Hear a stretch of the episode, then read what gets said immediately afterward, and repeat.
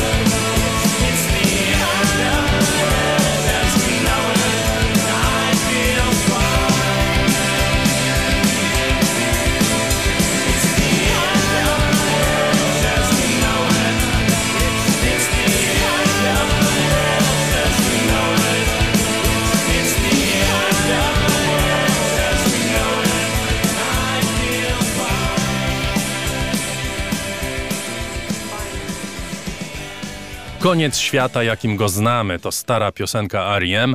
i jak wiadomo, od czasu jej powstania świat się nie skończył, ale starania trwają. Ten rok pewnie przez wielu będzie zaliczany do najbardziej dramatycznych, może nawet tragicznych ostatnich lat. Kolejny krok w kierunku końca świata, jakim go znamy. Bo to rok pandemii przede wszystkim, ale też szczepionki na COVID. To rok izolacji, w której żyliśmy w ostatnich miesiącach, ale też przykładów ogromnego poświęcenia służb medycznych. Rok triumfu nauki, dzięki której mamy szczepionkę. Rok wielkich emocji w polityce, wielkich ruchów i buntów społecznych. Ale czy nie na tym właśnie polega demokracja? O roku 2020 porozmawiamy w tym programie, może trochę o roku 2021. Przez cały program będzie ze mną w studio wspaniały gość, inni też będą się pojawiać. Ola Fosica jest z nami, politolog, ekspert do spraw międzynarodowych. Dzień dobry. Dzień dobry. O wydarzeniach nie, nie, będziemy rozmawiać konkretnie. Mam nadzieję, że nie trzeba będzie ich wyliczać, bo się same pojawią jakby przy okazji tej rozmowy. Ale chciałbym, żebyśmy porozmawiali o procesach, które były ważne w tym roku. I jakby pan miał wskazać takie procesy, które pana zdaniem rzeczywiście wpłynęły na to, jak żyliśmy w 2022 roku, to co było ważne? No, trudne pytanie. Ja może zacznę trochę inaczej, jeśli mogę. Mhm. I e, zaryzykowałbym tezę, jesteśmy w to formule e, swobodnej rozmowy, że tak naprawdę w tym roku 2020 chyba się po prostu skończył XX wiek. My często o tym zapominamy, że wiek XIX skończył się tak naprawdę w roku XVIII-XX po I wojnie światowej, a wiek XX wcale nie skończył się w 2001 roku, właśnie dlatego, że biografie, procesy, instytucje, one dalej trwały. I e, jeśli pan się mnie pyta, jakie to były głównie procesy, no to mamy tak naprawdę dwa zasadnicze. One wszystkie krążą wokół tematu pandemii, ale z jednej strony to są procesy, które miały miejsce miejsce już od dawna narastanie nierówności społecznych, kryzys gospodarczy, kryzys klimatyczny i te wszystkie rzeczy, na te wszystkie rzeczy nałożyła nam się pandemia i ona je uwypukliła w jakiś sposób, na pewno jeśli chodzi o protesty społeczne.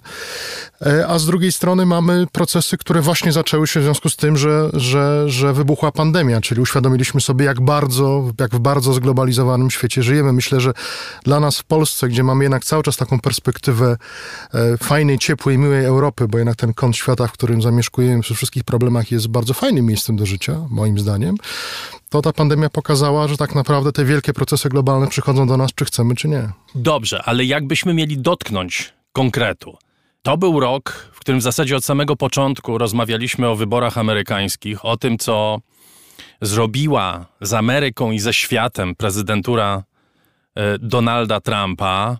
On te wybory przegrał, być może w dużym stopniu przegrał je ze względu na pandemię, ze względu na sposób, w jaki podchodził do pandemii. Być może nie, nie wiemy tego dokładnie. Nie dowiemy się tego tak. Ale y, co się stało z demokracją amerykańską przez ten czas? Również wskazując na te ogromne jednak zaburzenia, ogromne ruchy społeczne, które miały miejsce. Dla mnie y, sytuacja w Stanach Zjednoczonych jest y, pod wieloma względami takim probierzem w ogóle sytuacji w świecie zachodnim, w świecie demokratycznym. Oczywiście Stany Zjednoczone mają swoją specyfikę, ale y, pamiętajmy, że to, co widzieliśmy, to było z jednej strony cały czas rezultat kryzysu społeczno-gospodarczego, który przecież zaczął się dawno, dawno temu, bo mówimy formalnie 2008-2009 rok, czyli to jest dekada, kiedy okazało się, że tak naprawdę pewien sposób rozwoju gospodarczego Stanów Zjednoczonych Zjednoczonych i świata zachodniego opartego na korporacjach, na systemie finansowym, że przestał tworzyć miejsca pracy dla normalnych ludzi, co przełożyło się w, ogromnym, e, w ogromnej mierze na no, rozwarstwienie społeczne. Do tego doszły e, dysfunkcyjne poniekąd instytucje e, świata demokratycznego, e, które w dużej mierze no, oderwały się mówi się potocznie od realiów zwykłych ludzi, ale jak spojrzymy też na biografię polityków amerykańskich, elit amerykańskich, to są ludzie tak naprawdę, których formacja przypada na lata, tak, no jeżeli mają dzisiaj 70 lat, no to ta formacja przypada na lata 60., 70., tak, intelektualna, więc są to ludzie, którzy z trudem nawiązują kontakt z tym młodym pokoleniem. E, no i też wyszedł sprawdzian tak naprawdę, ta wielka dyskusja o tym, czym jest dzisiaj suwerenność, czym jest państwo i widzimy tak naprawdę, że, że ten świat, w którym suwerenność, tak jak zresztą mówił Trump o tym, prawda, że suwerenność suwerenność to jest, polega na tym, że to ja decyduję, tak, jako prezydent e, państwa, czego chcę, a czego nie chcę, że ona jest bardzo, e, że ta, ten rodzaj podejścia jest bardzo, bardzo e, ułomny, ponieważ okazało się, że oczywiście w sporach między państwami z Chinami można pewne rzeczy narzucać, ale potem jak się okazuje, że przychodzi pandemia i tak naprawdę nie jesteśmy w stanie odpowiednio szybko zareagować, nie jesteśmy w stanie, musimy czekać, aż pojawi się szczepionka, że tak naprawdę nie, nie panujemy nad procesami społecznymi, politycznymi i gospodarczymi w państwie, że to wymaga zupełnie innego myślenia o państwie i chyba zupełnie innej konstrukcji państwa. Trump też chyba był przełomem dla i Amerykanów, i świata w myśleniu o samej Ameryce i o roli Ameryki, prawda, na świecie. Pan wspomina o suwerenności. Za chwilę pewnie porozmawiamy o y, innej próbie odzyskania suwerenności, czyli o Brexicie, prawda, który wygląda no jeszcze bardziej paradoksalnie, można powiedzieć, niż to, co próbował Trump. Ale Trump był przełomem w tym sensie, że te wszystkie niepokoje dotyczące Ameryki, dotyczące rozbicia pewnego sposobu funkcjonowania, to co pan mówi, sposobu funkcjonowania tego państwa, zostały utożsamione z tym człowiekiem i z jego polityką. Czy ona była instynktowna, czy ona była przemyślana, to jest odrębna rzecz. Tym niemniej e, te wszystkie mity i te wszystkie sposoby myślenia o Ameryce legły w gruzach, prawda? Dzięki tej prezydenturze, czy wskutek tej no prezydentury. No właśnie, to jest chyba bardziej, może nie tylko dzięki, nie, nie dzięki, bo oczywiście yy, Trump, w moim przekonaniu, on będzie cezurą, też historyczną. Natomiast to nie jest tak, że Trump... Pytanie, czy będzie cezurą, czy może on wprowadził pewnego rodzaju nową normalność, którą przeczuwamy, ale nie do końca potrafimy ją y, y, sformułować. Być może następny prezydent nie będzie posługiwał się językiem w taki sposób, w jakim posługiwał się Trump, będzie inaczej podchodził do pewnych instytucji, ale pewne generalne trendy, które Trump pokazał, być może przetrwają.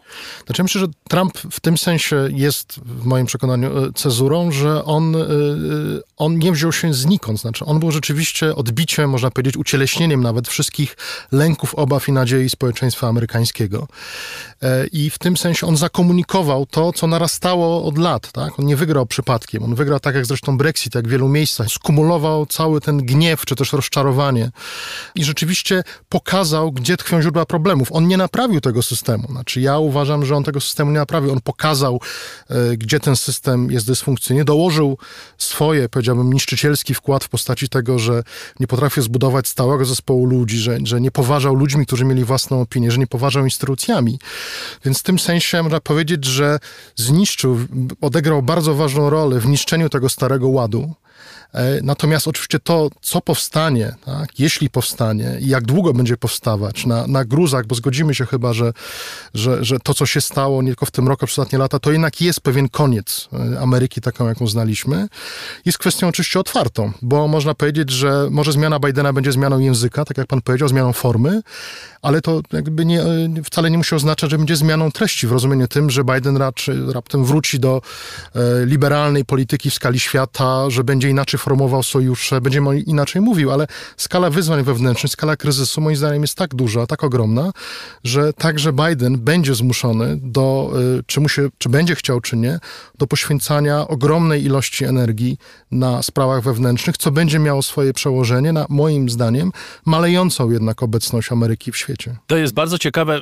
Y, właściwie dopiero do mnie dociera to, co pan powiedział na samym początku. To znaczy, że to jest koniec XX wieku, bo my tych końców XX wieku już parę mieliśmy, jak y, pan pamięta bo y, kiedyś myśleliśmy, że 89 rok to jest koniec XX wieku. Potem myśleliśmy, że 9-11, prawda? 11 tak, września tak, to jest koniec. że koniec świata, tak, świata, y, najpierw był koniec zimnej wojny, potem koniec świata pozimnowojennego, to był 11 września, to jest bardzo ciekawe, bo e, to były obie te rzeczy, dotyczyły z jednej strony Ameryki, ale dotyczyły jednak całego świata. W 89 świata podzielonego, w 2001 roku świata, któremu groziło, zaczęło grozić nowe, nieznane wcześniej w takiej skali niebezpieczeństwo. Tutaj pojawia się ktoś, kto od środka e, kwestionuje sposób funkcjonowania i demokracji amerykańskiej, tak jak ona funkcjonowała przez ostatnie 200 lat i sposobu funkcjonowania gospodarki światowej, gospodarki kapitalistycznej, gospodarki zglobalizowanej przez ostatnie trzy czy cztery dekady, prawda? I to jest być może rzeczywiście coś nowego, coś znaczącego. Tak, ja myślę, że to jest, y, my bardzo często, no bo taka jest, tak też jesteśmy uczeni historii, szukamy takich cezur właśnie w postaci wydarzeń, a tak naprawdę tymi cezurami, jak spojrzymy tak, w głąb historii, są momenty, w których wygasają stare idee, które napędzały, które organizowały nasze myślenie o świecie. I w tym sensie wydaje mi się, że jak spojrzymy czy na model rozwoju gospodarczego, tak, widzimy oparty na wielkich korporacjach, które eksploatują zasoby ziemi, widzimy się, że to jest z tym duży problem, to jesteśmy w momencie moim zdaniem przełomowym, to zaczyna się kończyć. Jeśli patrzymy na sposób organizacji państw, czyli komunikowanie się elit, wyłanianie elit ze społeczeństwem, też ten tradycyjny model, tak, dwudziestowieczny, który przecież trwał jeszcze, był z nami, właśnie można powiedzieć symbolicznie do momentu Brexitu Trumpa i, i, i pokrewnych mu e, liderów politycznych, e, on dzisiaj się kończy. Dzisiaj młode pokolenie domaga zupełnie innej, tak, inaczej definiuje swoją wolność, inaczej definiuje rolę państwa. Widzimy też w kulturze, widzimy kwestie tożsamościowe i widzimy też, że ten cały świat, który do tej pory, jak spojrzymy na chociażby e, rywalizację mocarstw, że ona odgrywała się e, tak jeszcze na początku XX, XXI wieku w postaci, obawialiśmy się jakichś wojen, starć, one dzisiaj mają marginalne znaczenie. Dzisiaj największym wyzwaniem jest cała cyberprzestrzeń, czyli tak naprawdę jak technologie, czyli coś, co jest nienamacalne, tak? internet, coś, co jest, e, coś, czego nie jesteśmy w stanie dotknąć, jak determinuje tak naprawdę rozgrywkę Stanów Zjednoczonych, Chin, Unii Europejskiej i innych państw, więc w tym sensie jesteśmy na początku zupełnie nowego wszystkim myślenia o świecie i dlatego obawiam się, że e, ktoś nazwał to bardzo ładnie między epoką, czy jesteśmy my, jak siedzą sobie tutaj w studiu, jesteśmy ludźmi, których ukształtował ten stary świat, mamy świadomość pojawiania się nowych rzeczy, ale tak naprawdę nie wiemy za 10 lat, w którą stronę to wszystko pójdzie. Czy będzie nowy ład, czyli względny porządek, czy też stoimy u progu tak, no, nowej, nie wiem, nowej anarchii, tak, rozpadu tego systemu, dlatego właśnie, że to, co trzymało świat razem, te instytucje, ludzie, pewne kody kulturowe, one już nie istnieją, a nowe jeszcze się nie pojawiły. To jest ciekawe, co pan powiedział kilka minut temu na temat malejącej roli Ameryki. Pytanie, czy Ameryka może sobie rzeczywiście pozwolić w obecnej sytuacji na to, żeby kontynuować politykę wycofywania się ze spraw świata. Przecież pojawia się nowy gracz, który gra według zupełnie innych reguł, który nie jest obarczony całym tym bagażem i kulturowym, i politycznym, i społecznym, którym obarczony jest świat Zachodu. Czy przy Chinach, które stają się przecież coraz szybciej, wielką potęgą w każdym względzie technologicznym, militarnym, gospodarczym, za kilka lat Chiny osiągną PKB Stanów Zjednoczonych. Oczywiście, że jest tam więcej ludzi, żyje więcej ludzi, mają swoje problemy i tak dalej, ale to jest pewien proces, którego nie da się powstrzymać. Czy Ameryka jest w stanie kontynuować to, co zasugerował Trump?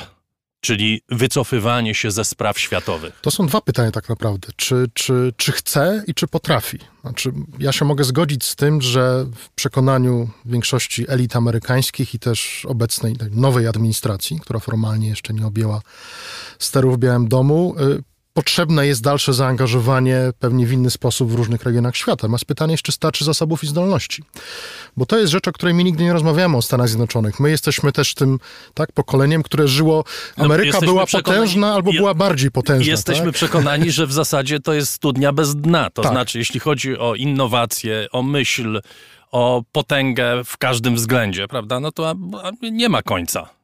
Tak, bo to jest nasze doświadczenie, ale y, pamiętajmy, że przecież tak naprawdę potęga amerykańska jest stosunkowo młoda. To mówimy tak naprawdę o kilkudziesięciu latach. To nie jest państwo, które wyrosło jako projekt imperialny, raczej stało się projektem imperialnym trochę mimo woli ze względu na wydarzenia, ze, swoją, ze względu na e, rolę handlu tak, w gospodarce amerykańskiej, a potem pierwszą, drugą wojnę światową, więc niejako zostało wciągnięte do tej gry, ale to nie jest kod kulturowy amerykański, bycie e, imperium, absolutnie nie. W związku z czym może się okazać dzisiaj, tak jak mówiłem, że przy skali problemów wewnętrznych, e, które nie polegają na spadku wskaźników PKB w Stanach, na stopie bezrobocia, tylko w ogóle na modelu funkcjonowania i odpowiedzi na pytanie, czym jest dzisiaj Ameryka jako projekt polityczno-społeczny, może się okazać, że po prostu tych sił w pewnych miejscach nie starczy, tak? Że to będzie oznaczało, oczywiście nie, że Ameryka się wycofa w znaczeniu, tak, zamknie, e, otoczy się murem i będzie udawać, że świata zewnętrznego nie ma, ale że będzie w większym stopniu musiała iść na kompromisy w różnych regionach, dogadując się z innymi państwami, negocjując swoje wycofanie. Prawda? Czy to jest kwestia Tajwanu, czy Korei Południowej, przejęcia większej odpowiedzialności Japonii, czy nawet w Europie. Czyli będzie musiała znaleźć zupełnie nową formułę obecności i ta obecność może być zarówno problematyczna dla sojuszników, którzy przyzwyczaili się do tego, jak pan wspomniał, że Ameryka po prostu jest i jeżeli mamy Amerykanów u siebie, to nikt nam nic nie zrobi, ale będzie też problematyczna dla Stanów Zjednoczonych, które będą musiały zrozumieć, że jeżeli mniej dają, a będą dawać mniej, bo nie będą dawać więcej, będą musiały też politycznie godzić się na kompromisy, do których nie są przyzwyczajone, bo wiek XX nauczył, że no, Amerykanie nie po to angażują się w różne miejsca na świecie, żeby rozmawiać o kompromisach. To znaczy, bierzemy z całym dobrodziejstwem inwentarza i różnymi problemami, które powstają, ale za to dostajemy bezpieczeństwo. Dzisiaj, w moim przekonaniu, Ameryka nie jest w stanie już dostarczyć tego bezpieczeństwa e, jak kiedyś. I to też jest pewnego rodzaju opóźnienie. Nie wiem, czy pan pamięta rozmowy o Iraku, Afganistanie, mówiło się o takim imperialnym przesileniu, że wtedy tak naprawdę to była wojna, która była niepotrzebna, za dużo kosztowała. Być może to, co dzisiaj obserwujemy, to właśnie jest pokłosie tego, że ten szczyt zaangażowania amerykańskiego przypadł na początek, jak nam się wydawało, znaczy początek kalendarzowy XXI wieku, ale był zapowiedzią tego, że ten prawdziwy XXI wiek, kiedy nadejdzie, Ameryka nie będzie posiadać już tyle zdolności i zasobów, żeby, żeby rzeczywiście odgrywać rolę, w której chcielibyśmy ją, przynajmniej my tutaj w Polsce, widzieć. Olaf Osica jest gościem raportu o stanie świata, gościem w studio, ale nie jedynym gościem.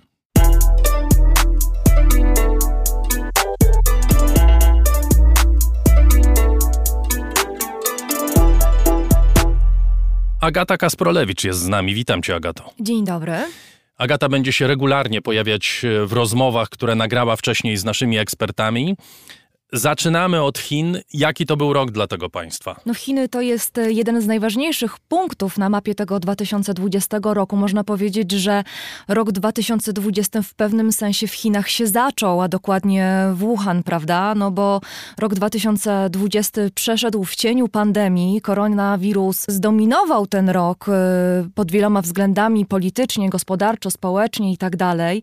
No więc na początku tego roku rzeczywiście świat e, patrzył na Chiny. Najpierw patrzył patrzył z takim przerażeniem na Wuhan i na izolację tego miasta, a potem bardzo szybko spadła krytyka na Chiny, oskarżenia e, o to, że władze chińskie zatajały informacje o koronawirusie, że gdyby nie te błędy, e, za które Pekin odpowiada, to być może e, pandemia miałaby mniej dramatyczny przebieg.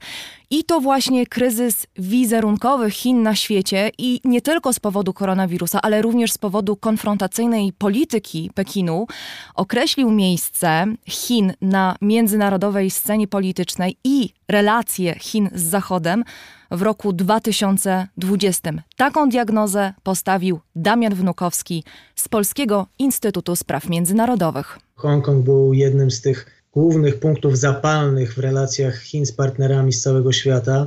Pierwszym to było no, początki pandemii i zaniechania e, rządu chińskiego, władz chińskich w powstrzymaniu tej pandemii i jej rozprzestrzenieniu się na cały świat. Natomiast Hongkong to był taki drugi element, bardzo mocno, szczególnie w państwach demokratycznych, rezonujący. Oprócz Hongkongu, tych elementów, które stwarzają problemy i będą stwarzały problemy w następnych latach dla Chin, było więcej, chociażby mowa tutaj o mm, e, naruszaniu praw człowieka Ujgurów w Xinjiangu, co też jest mocno podnoszone przez Unię Europejską. To nie jest sprawa nowa, ale bardzo mocno wybrzmiała też w tym roku i w relacjach Unii Europejskiej i Stanów Zjednoczonych z Chinami. To także wprowadzano różnego rodzaju sankcje. Także konflikt graniczny z Indiami, które do tej pory balansowały między Stanami Zjednoczonymi a Chinami, chciały utrzymywać dobre relacje z oboma państwami te napięcia na granicy z Chinami, zakończone też starciami, sprawiają, że Indie coraz bardziej przychylają się do obozu państw, które będą chciały się starać powstrzymywać Chiny i wzrost ich wpływów nie tylko w regionie Azji Wschodniej czy Azji Południowo-Wschodniej. Także mocne napięcia z Australią, wprowadzanie sankcji gospodarczych, to także pokazało, że Chiny będą bronić swoich interesów bardzo ostro i zdecydowanie. Australia chociażby występowała jako jeden z inicjatorów śledztwa WHO, który miał pokazać, jak na początku pandemii Chiny działały, co nie spodobało się władzom w Pekinie. I oczywiście to jest też szerszy aspekt w ogóle relacji australijsko-chińskich ingerencji Chin w australijskie życie polityczne i gospodarcze, ale to pokazuje też, jak Chiny są bardziej asertywne i zdecydowane w swoich działaniach.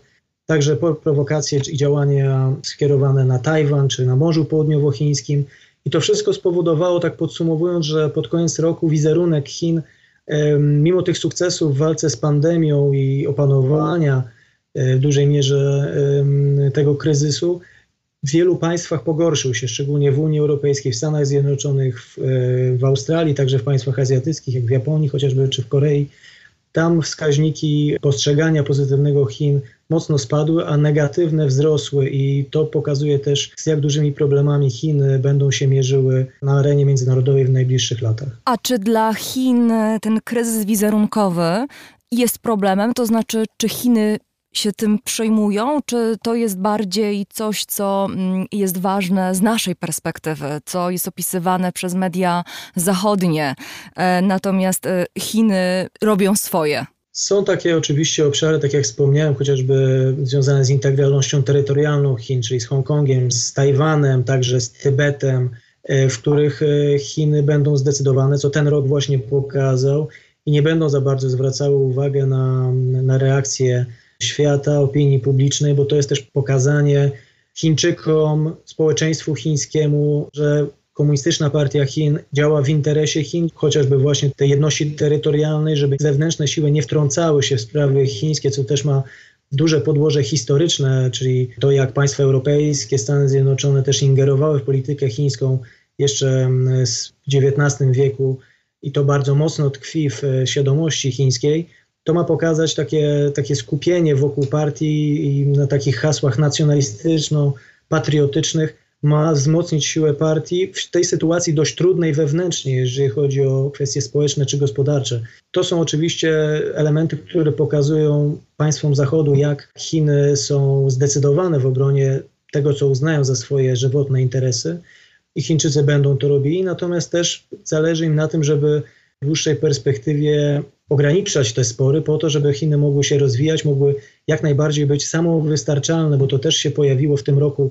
To też jest konsekwencją lat poprzednich i sporu chociażby ze Stanami Zjednoczonymi, z wprowadzaniem sankcji, odcinaniem chińskich firm od półproduktów i usług ze Stanów Zjednoczonych.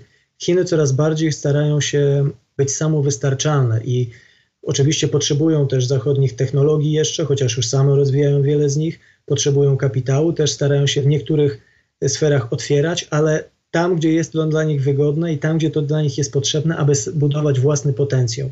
Najbliższy plan pięcioletni, którego zręby już były pokazane w tym roku, przewiduje, że będzie większe nastawienie na wewnętrzną cyrkulację, jak to się nazywa. Będzie podwójna cyrkulacja zewnętrzna i wewnętrzna. Wewnętrzna, czyli ta opierająca się na produkcji, dystrybucji i konsumpcji wewnętrznej, i to będzie kluczowy element, czyli będą, będzie większe nastawienie na, na to, co będzie się działo wewnątrz Chin te relacje zewnętrzne, cyrkulacja zewnętrzna i kontakty ze światem oczywiście będą, natomiast one będą niejako dodatkowym elementem do tego, co będzie rozwijało się w samych Chinach. To diagnoza roku 2020 dla Chin i prognoza roku 2021 Damiana Wnukowskiego z Polskiego Instytutu Spraw Międzynarodowych. Agata Kasprolewicz wróci za chwilę, a z nami w studio Olaf Osica, ekspert do spraw międzynarodowych. Może my przeceniamy Chiny.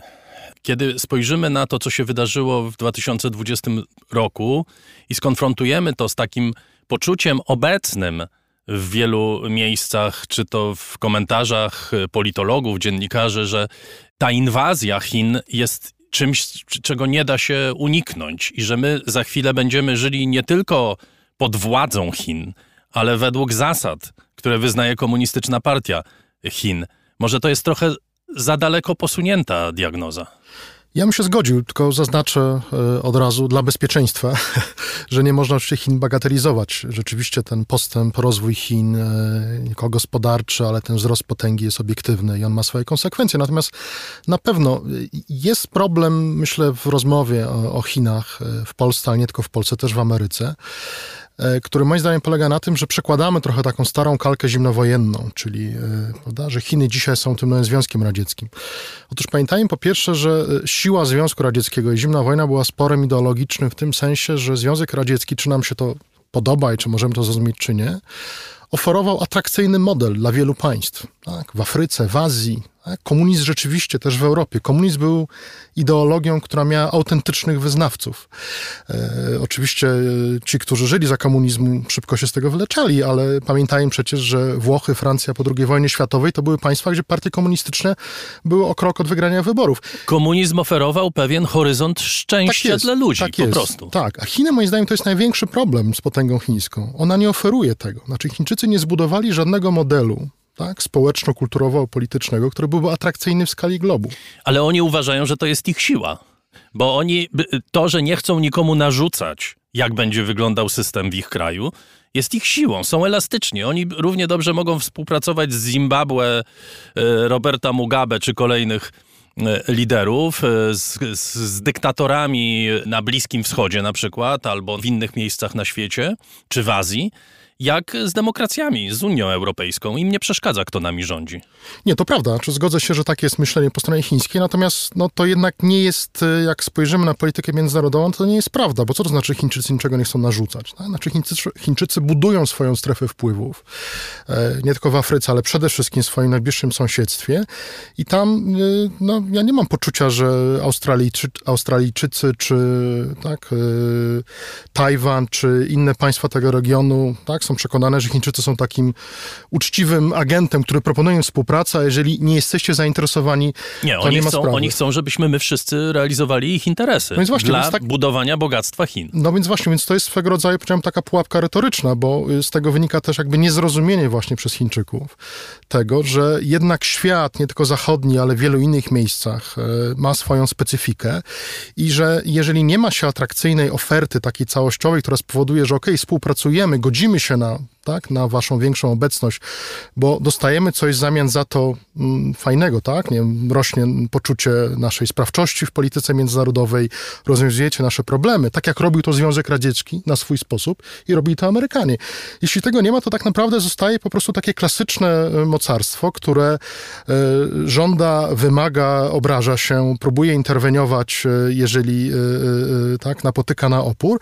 To nie jest atrakcyjne. Tak samo sam model chiński, który przecież łączy tak naprawdę naprawdę w sobie, upraszczając oczywiście, najgorsze cechy komunizmu i kapitalizmu. Znaczy jest to kraj, który nie jest wolny, tak? nie oferuje wolności jednostki, a jednocześnie ustrój gospodarczy ma oparty na najbardziej agresywnej formie kapitalizmu, e, która nie liczy się tak naprawdę z, z, życiem ludzkim i z tym, że człowiek poza pracą ma jeszcze jakieś potrzeby. Więc w tym sensie Chiny są problemem ze względu na swoją skalę, wielkość i możliwość oddziaływania na politykę światową.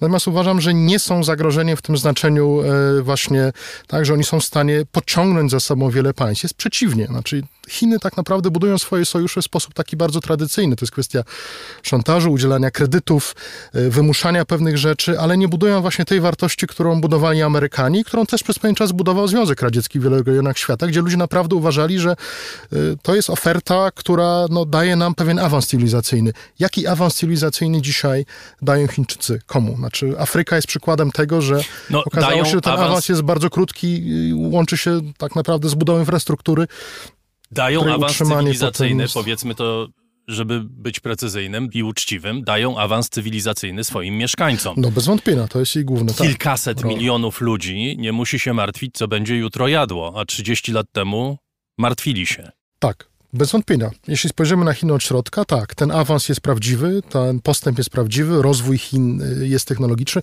To też w tym sensie nie jest Związek Radziecki, że tam to jest prawdziwe, mimo różnych tak, dysfunkcji w obszarze finansów, przemysłu. Tak? To nie jest gospodarka rzeczywiście oparta na rachunku ekonomicznym, tak jakbyśmy chcieli ją widzieć, z ogromną interwencją państwa. Natomiast no, otwarte jest pytanie tak naprawdę, na ile właśnie Chińczycy są w stanie po pierwsze utrzymać ten model, który jest oparty jednak na generowaniu szeregu nierównowag wewnętrznie, polityka jednego dziecka, która odbija się, tak, po, po, przynosi konsekwencje po wielu latach, brak zabezpieczeń emerytalnych, jednak ten, ten e, no, ogromna eksploatacja energii, surowców, więc na ile będą w stanie utrzymać ten rozwój? Widzimy dzisiaj też po rozmowach, tak, jak w Chinach się toczą, że próbują szukać jednak pewnej równowagi, której do tej pory nie było. A osobną kwestią jest, jak na to zareaguje świat. I mi się wydaje, że o ile zagrożenie w bliskim sąsiedztwie Chin, poczucie zagrożenia jest realne, O tyle jednak z punktu widzenia czy Ameryki, czy nawet tu nas w Europie, no Chiny są pewnym zjawiskiem bardzo ważnym, ale ja należę akurat do tej grupy ludzi, którzy uważają, że takie namaszczanie Chin jako to główne zagrożenie, które przed nami stoi i że ten nowy Związek Radziecki, uważam, że jest tym dużo przesady, zwłaszcza, że tak naprawdę też jeśli mówimy o tym, jak mamy reagować na to, mamy narzędzia i Ameryka, świat zachodni ma. To jest kwestia regulacji, to jest kwestia, no niestety, blokowania też swoich rynków, to jest kwestia tego, co zrobili Amerykanie, czyli patrzenia, po co przyjeżdża tak dużo Chińczyków na nasze uniwersytety e, w Stanach, tak? bo do Polski akurat nie przyjeżdżają i, i, i, i, i dlaczego tak dużo się nauczyły Chiny przez 30 lat, bo oni przecież zostali tak naprawdę tego nauczeni przez na uczelniach zachodnich, brytyjskich, amerykańskich, więc to nie no, jest tak, Trump, że to jest jakieś jakbyśmy, taka... Jakbyśmy posłużyli się retoryką Trumpa, no to dlatego, że ukradli nam wszystko to, co no mieliśmy. No, daliśmy godzin... im za darmo, a, a to, czego im nie daliśmy, to nam ukradli. No, jakby szpiegostwo przemysłowe zawsze było, tak? Natomiast prawda jest taka, że był rzeczywiście moment, który, którym to było za administracji przede wszystkim Obama, czyli inwestujemy w Chiny, dlatego, że uważamy, że to może być ten nowy filar ładu międzynarodowego, że ich socjalizujemy. Trochę tak jak Niemcy myśleli o, o Rosji, prawda? Że to jest kwestia wymiany y, handlowej, społecznej, kulturowej i że ci ludzie w pewnym momencie nie będą jak my, ale zrozumieją reguły gry, takie te nasze i że one są lepsze niż te ich. Amerykanie zrobili to samo z Chińczykami i dzisiaj to jest pokłosie tego właśnie okazało się, że jednak nie, no Chińczycy sfaulowali, tak jak Rosjanie sfaulowali Niemców. Jedna y, uwaga na koniec tego naszego odcinka rozmowy. Jak rozumiem, nie jest pan zwolennikiem tezy o nieuniknionym starciu i to starciu militarnym pomiędzy Stanami Zjednoczonymi a Chinami. Nie, absolutnie nie. Bo to jest teza, która pojawia się i w polskiej nie, politologii. Myślę, że, to, myślę, że kryzysy, myślę, że kryzysy, kryzysy, będą. Na pewno będą mieć element być może gdzieś e, e, konfliktu niemilitarnego, ale w cyberprzestrzeni. To jest ten obszar tak naprawdę, który moim zdaniem wysuwa się na, na pierwszy plan. Natomiast absolutnie nie uważam, że jest coś takiego jak e, tak, że rozwój mocar spowoduje, że one są zdeterminowane do, do, do walki. Widzieliśmy zresztą znowu, zimna wojna jest przykładem tego, że konflikty wybuchały, ale z dala. Znaczy oba, zarówno Moskwa, jak i Waszyngton Waszyngton robili wszystko, nawet poświęcając swoich sojuszników czasami, żeby e, politycznych partnerów, żeby nie dopuścić do tego frontalnego starcia między sobą. Więc e, uważam, że absolutnie jest to teza, ona jest bardzo efektowna, ale ja bym się pod nią nie podpisał. Olaf Osica w raporcie o stanie świata. Rozmawiamy dziś o świecie, jak zwykle, w 2020 roku.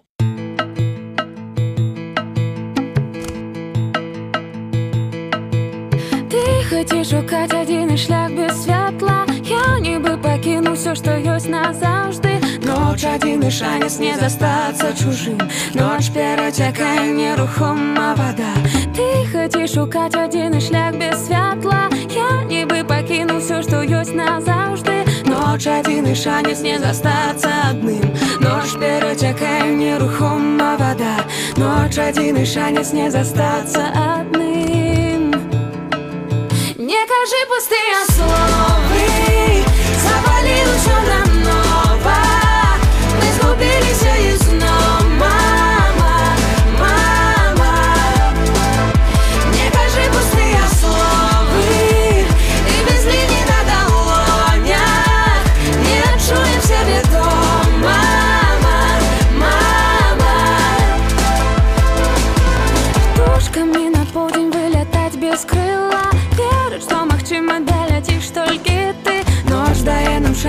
шанец не згубіцца самім Ноч перацякае нерухома вода Ты хацеш шукаць адзіны шлях без святла Верыць, што магчыма даляціш толькі ты Ноч дае нам шанец не згубіцца самім Ноч перацякае нерухома вода Ноч дае нам шанец не згубіцца самім Не кажи пустыя словы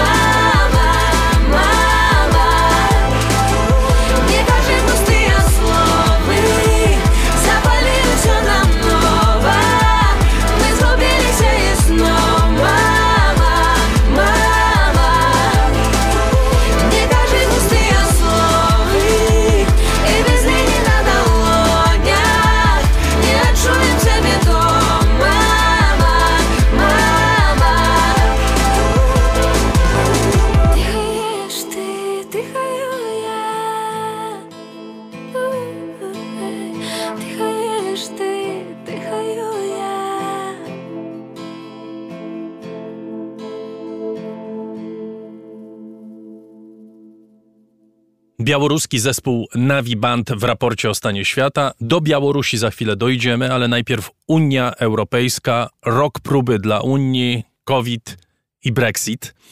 To chyba dwie najważniejsze rzeczy, prawda? No nieporównywalne, ale tak, z punktu widzenia e, miejsc, jakie zajmowały w nagłówkach wiadomości, bez wątpienia możemy porównać COVID z Brexitem. Co tak naprawdę oznacza Brexit dla Unii Europejskiej? Tak naprawdę dopiero zobaczymy, bo e, my już trochę żyjemy w takiej formule Brexitu, że on się My ma już- wydarzyć, ale Tak, formalnie dopiero zacznie zdążyliśmy się... skomentować, czym jest Brexit, Tak. prawda, że świat się nie zawalił, jak Brexit nastąpił, albo że Wielka Brytania sobie daje radę, albo że Unia Europejska wcale się nie, nie zawaliła też bez, bez Brytyjczyków.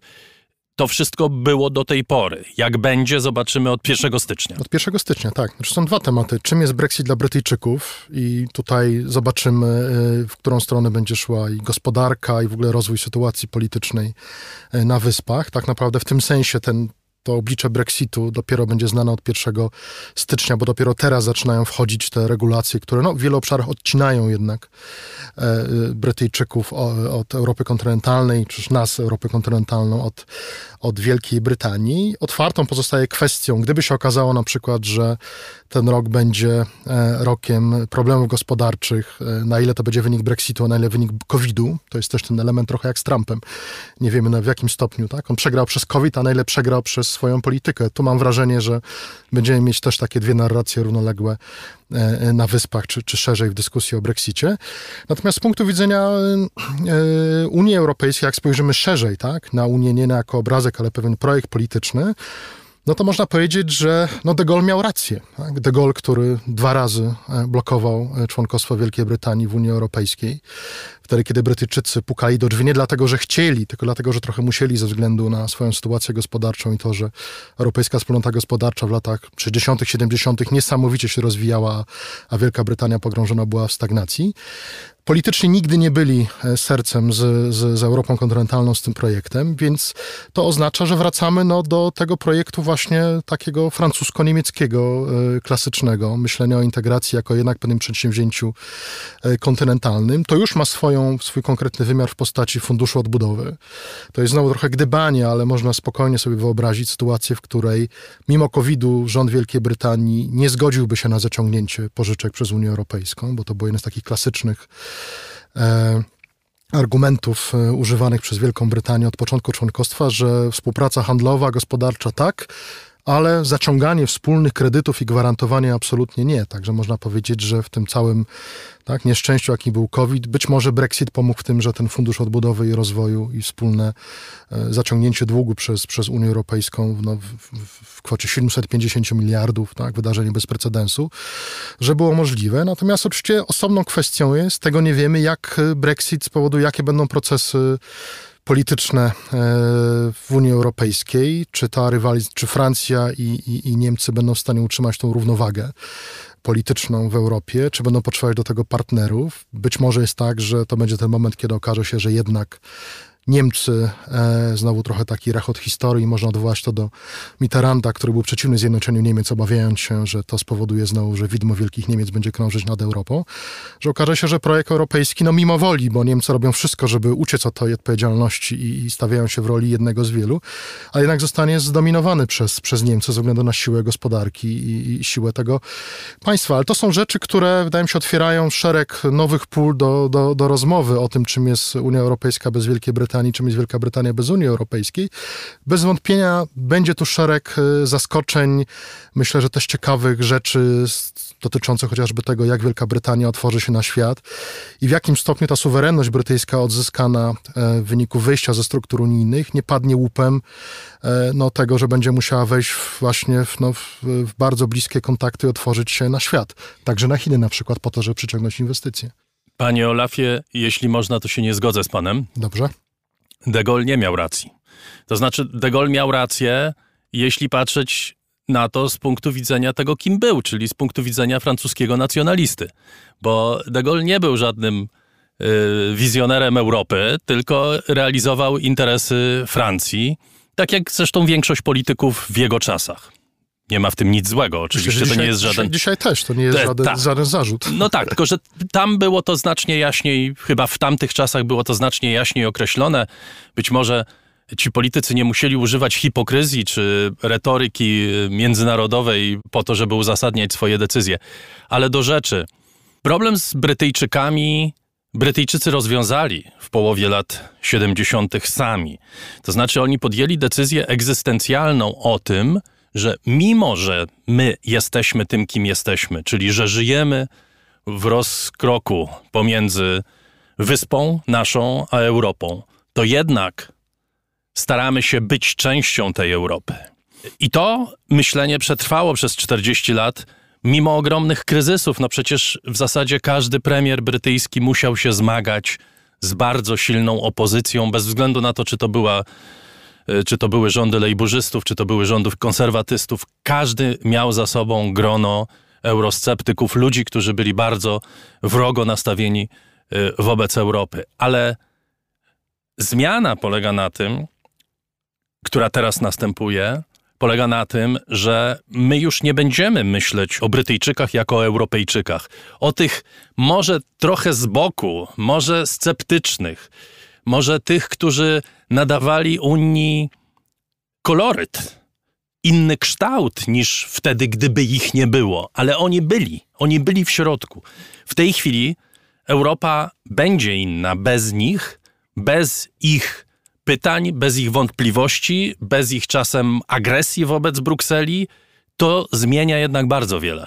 Zmienia, dobrze, ale nie wiemy tak naprawdę w jakich obszarach, bo ja, znaczy dla mnie zawsze Wielka Brytania będzie częścią Europy.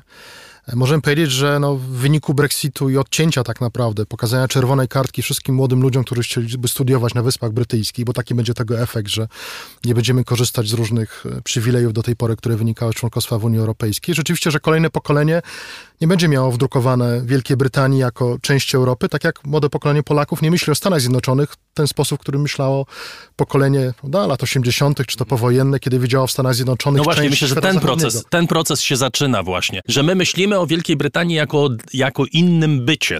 Oni już nie są częścią Zgoda, nas. tylko że to jest w moim przekonaniu, tylko to jest wybór brytyjski. Znaczy ja nie widziałem Oczywiście, po że- stronie, ale tak, znaczy po że stronie tak. ani Brukseli, ani Europy kontynentalnej, akurat w tym obszarze nie widziałem chęci odcinania się, tak? Był spór regulacyjny, szereg sporów właśnie prawnych o, o, o, o, o pomoc publiczną, tak? O ryby, o prawa połowów, natomiast nikt nie chciał się odciąć. Znaczy mam wrażenie, że, że, że, że, że tutaj Brexit y, w tym sensie właśnie poszedł za daleko, że jakby Brytyjczycy sami sobie to narzucili, znaczy sami się postanowili odciąć, chociaż tak jak pan powiedział, przecież są częścią kulturowo, nikt nie kwestionuje tego, y, y, czym, y, że Wielka Brytania jest częścią kręgu kulturowego ze swoją specyfiką oczywiście europejskiego.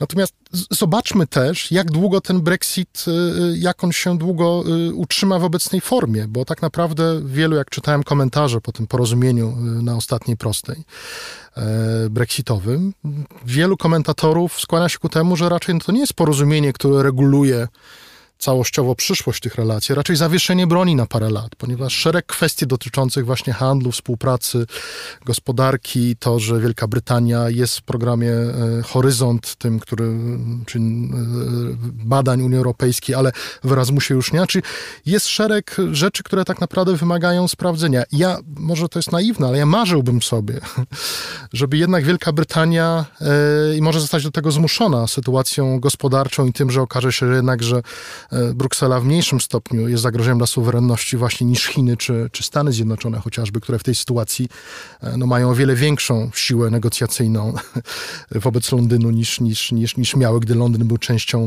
wspólnoty, że to spowoduje jednak, że Wielka Brytania w jakiejś formie tak naprawdę no, nie tylko pozostanie, ale też powróci, bo my też pamiętajmy o tym, że kiedy mówimy dzisiaj o członkostwie w Unii Europejskiej, też posługujemy się pewną taką kategorią, która no na dzisiaj, tak, Rumunia, Bułgaria jest w Unii Europejskiej, ale nie do końca, prawda? Jest strefa euro, ale nie do końca. Są państwa skandynawskie, które bardzo podzielają brytyjski sposób myślenia o świecie, ale nie są też we wszystkich obszarach, jako w strefie euro. Dania nie jest w polityce zagranicznej bezpieczeństwa, więc tu jest szereg tego rodzaju, powiedziałbym, będzie zachodziło procesu, że nie wykluczono, że koniec końców Wielka Brytania jednak będzie tą częścią e, Europy politycznej i E, czy też jednolitego rynku, ale to będzie zupełnie inaczej zdefiniowane, co na przykład otworzy nam drogę do dyskusji o członkostwie Ukrainy tak, e, w Unii Europejskiej, której nigdy nie będzie członkostwem, czyż nie wygląda na to, że miałoby szansę, żeby być członkostwem takim, jak jest polskie członkostwo.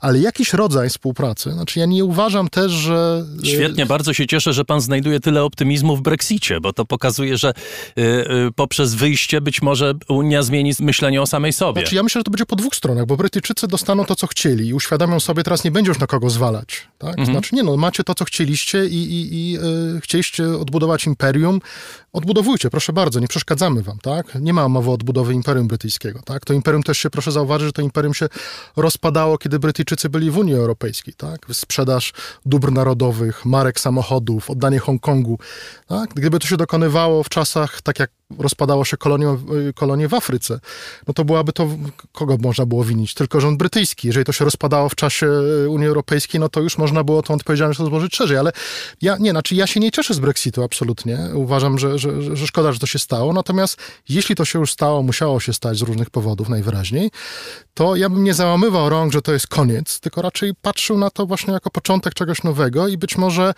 e, też taki moment nie tylko otrzeźwienia właśnie po stronie brytyjskiej, ale też w Europie, bo proszę zobaczyć, że e, mówiliśmy o De Gaulle'u i na pewno z punktu widzenia elit francuskich, tak, odejście, chociaż też nie wszystkich, bo z punktu widzenia współpracy wojskowej odejście Wielkiej Brytanii nie jest dobrym sygnałem dla Francji, bo Wielka Brytania jest jedynym realnym partnerem wojskowym dla Francji w Europie. Nie są nim Niemcy, nie jest tym bardziej e, Polska.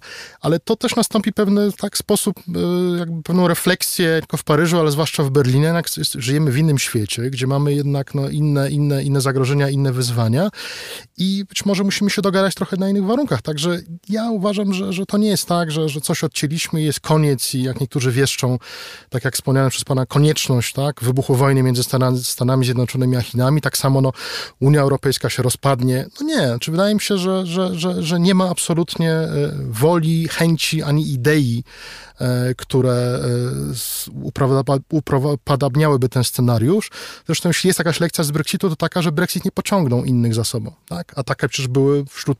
Przynajmniej na razie. Przynajmniej na razie, tak? Nie wydaje mi się. Wydaje mi się, że to, co patrzymy dzisiaj, COVID, reakcje, e, kryzys gospodarczy, wspólne fundusze, one raczej będą sprzyjać temu, że ta Unia będzie z oporami, jak zawsze zresztą, bo historia integracji europejskiej to nie jest historia sukcesów i dzisiaj raptem żyjemy w świecie, gdzie jest kryzys, tylko to jest zawsze historia większych bądź mniejszych kryzysów.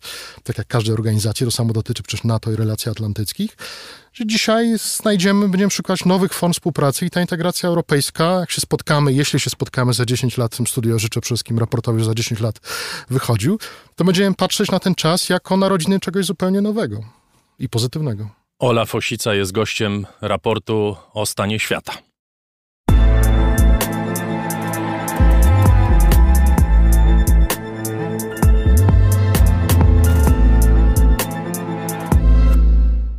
Powiedziałem na wstępie, że nie będziemy mówić o wydarzeniach, tylko bardziej o procesach, no ale wydarzenia pojawiają się, a poza tym wydaje mi się, że dla jednego warto zrobić wyjątek. Agato, opowiedz, o jakim myślę.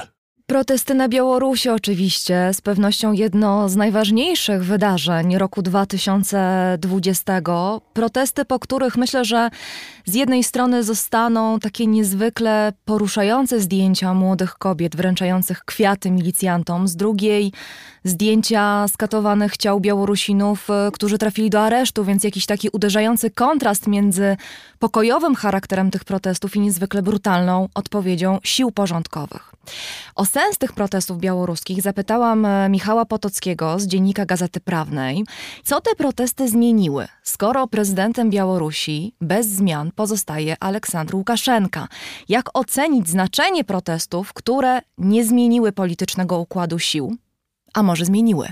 Protesty nie zmieniły układu sił tylko w tym sensie, że nie zmieniły osoby, która jest e, u steru władzy, to znaczy, która jest prezydentem, prezydentem tego kraju. E, natomiast zmieniły układ sił, jeśli chodzi o pozycję Łukaszenki, zarówno, zarówno na samej Białorusi, e, jak i w, w, środowisku, w środowisku międzynarodowym, czyli zmieniły jego pozycję negocjacyjną, na przykład jeśli chodzi o relacje z Rosją. E, I skutki tej zmiany będziemy widzieli właśnie najprawdopodobniej w roku 2021. Zmieniły pozycję Łukaszenki i układ sił w samym państwie białoruskim, w tym sensie, że władze już nie mogą zupełnie pomijać aspektu społecznego, aspektu obywatelskiego i tego skutki też będziemy obserwować w nowym roku.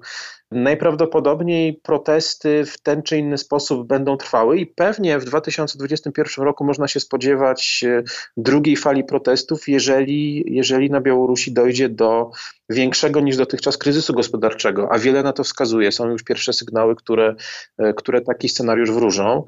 Poza tym doszło też do szeregu przetasowań w warstwie nomenklatury, czyli w tym sensie też zmieniły trochę układ sił.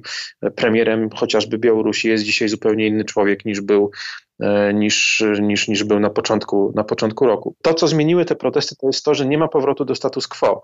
E, nie ma powrotu do sytuacji, w której Łukaszenka jest e, samodzierżcą, jest władcą absolutnym, który nie musi zwracać uwagi na, na opinię społeczną i na opinię, na opinię publiczną, dlatego że każdy krok Łukaszenki, każdy niepopularny krok Łukaszenki wywoła nowe protesty.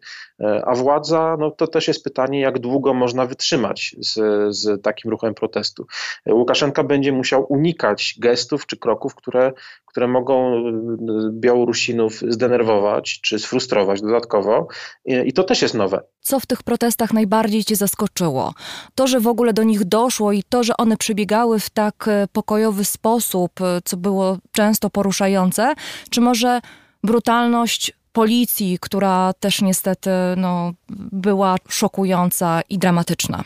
Zaskoczyły mnie, myślę, trzy rzeczy. Po pierwsze, rzeczywiście determinacja, to znaczy fakt, że po wielu miesiącach jest grudzień, czyli od sierpnia, wrzesień, październik, listopad, 4, ponad 4 miesiące, zaraz będzie 5 miesięcy. 5 e, miesięcy od, od wyborów, a przecież protesty trwały, zaczęły się wcześniej. Że tak długo Białorusini rzeczywiście będą w stanie utrzymać ten potencjał e, protestu. On co prawda nie jest już na takim poziomie jak w sierpniu, ale tym niemniej. Druga rzecz, która mnie zaskoczyła, to rzeczywiście brutalność milicji. Dotychczas raczej władze białoruskie starały się nie używać siły większej niż to jest potrzebne po prostu do wykonania zadania. Nawet w 2010 roku, po wyborach, kiedy również na, na, na ulicach Mińska doszło do protestu, wówczas władze użyły siły, natomiast użyły tej siły w sposób dosyć miękki, to znaczy tam poszły w ruch rzeczywiście pałki, kilkaset osób trafiło do aresztów, były potem procesy sądowe, no ale nie mieliśmy do czynienia z represjami zakrojonymi na tak szeroką skalę. Ta brutalność taka pokazowa, bestialska, to jest coś, co mnie zaskoczyło, ale zaskoczyła mnie też trzecia rzecz i to jest akurat e, in minus, e, jeśli chodzi o, jeśli chodzi o ocenę protestów. Mianowicie zaskoczyło mnie to, że po tak wielu miesiącach e, protestów i po tak, wyraźny, po tak wyraźnym odrzuceniu władzy Łukaszenki, samego Łukaszenki przez białoruskie społeczeństwo, tak niewiele jest przypadku wypowiedzenia posłuszeństwa ze strony przedstawicieli nomenklatury. To znaczy nomenklatura zachowuje daleko idącą lojalność wobec Łukaszenki, a wydawało mi się, że jeżeli na Białorusi dojdzie do protestów, które byłyby tak masowe i tak długotrwałe, to z tą lojalnością będą większe problemy. To był komentarz Michała Potockiego z dziennika Gazety Prawnej. Dziękujemy bardzo, Agato. Y, Agata jeszcze oczywiście wróci w programie, a Ola Fosica y, cały czas z nami w studio. Jeśli popatrzeć na te bunty, które przewinęły się przez cały świat w zasadzie w 2020 roku, od Polski poprzez Francję, Tajlandię, właśnie Białoruś, Stany Zjednoczone, jeśli porównamy to, co dzieje się na Białorusi, to jedna rzecz wydaje się istotna, to jest naprawdę pokojowy protest. On w tym sensie bardziej przypomina protesty z 80, 81 roku w Polsce niż jakiekolwiek inne. I no niespecjalnie się sprawdza. Czy to znaczy, że metoda pokojowego protestu się nie sprawdza w ogóle i powinniśmy ideę Gandiego y, jednak odłożyć do lamusa historii? Ja się nie zgodził, się nie sprawdza. Moim zdaniem sprawdza się. Znaczy my y, też oczekujemy, że bardzo szybko będą dziać się, że wydarzenia będą nakręcać jakieś przełomowe procesy niemalże z dnia na dzień. Ja uważam, że dzisiaj Białoruś jest zupełnie innym państwem niż była te parę miesięcy temu, kiedy protesty zaczęły się w lecie. E, to jest e, państwo, które z jednej strony obywatele nabiera, nabrali, zwłaszcza to młode pokolenie, ale nie tylko to młode pokolenie. Całe jakby społeczeństwo nabrało takiej samoświadomości politycznej. Pamiętajmy, że Białoruś jako państwo nie powstało właśnie w wyniku prężnej opozycji i czy też, nie wiem, no, chęci do ogłoszenia niepodległości, jak w państwach bałtyckich, e, w Litwie, Łotwie i Estonii od końca 80. lat do 90., tylko tak naprawdę powstało no, w wyniku decyzji odgórnej, że spotkało się trzech panów tak, prezydent Jelcyn, e, Szuszkiewicz wtedy, e, tak, byli szefowie e, tych poszczególnych republik wchodzący w skład Związku Radzieckiego i, i Leonid Krawczuk i zadecydowali o końcu, końcu Związku Radzieckiego i tak powstała Białoruś. Trochę niespodziewanie też dla tych ludzi wpadła im ta suwerenność, niepodległość, własne państwo w ręce. Po 30 latach widać, że, że powstali powstał tam rzeczywiście nowy naród polityczny e, w większym stopniu niż e, my, kiedy mówimy o rewolucjach w naszej części Europy, to zwracamy ten element etniczy. To mi się wydaje, że bardziej mówimy o narodzie jednak politycznym, który który jest świadomy swojego państwa, ale tu nie ma opozycji między tak, nie wiem, Białorusinami a Rosją jako, jako, jako e, społeczeństwem czy też kulturą. To jest rzecz, e, bardzo ciekawy eksperyment też z punktu widzenia śledzenia, jak, jak tak naprawdę państwo może stworzyć właśnie naród polityczny w Europie. Do tej pory, do tej pory takich e, moim, moim przekonaniu takich lekcji e, e, nie mieliśmy za dużo, jeśli w ogóle. Natomiast pytanie o to, co się dalej będzie działo, jest tak naprawdę pytaniem o, o nie o to, czy Białoruś pójdzie w stronę, e, czy, czy te protesty miały sens, bo moim zdaniem absolutnie dzisiaj Białoruś jest takim, jest idealnym przykładem miejsca, gdzie instytucje państwa i forma państwa jest zupełnie oderwana od tej rzeczywistości społeczno-politycznej. Pytanie jest tak naprawdę, jak długo potrwa jeszcze ten stan zawieszenia, bo mamy stan zawieszenia.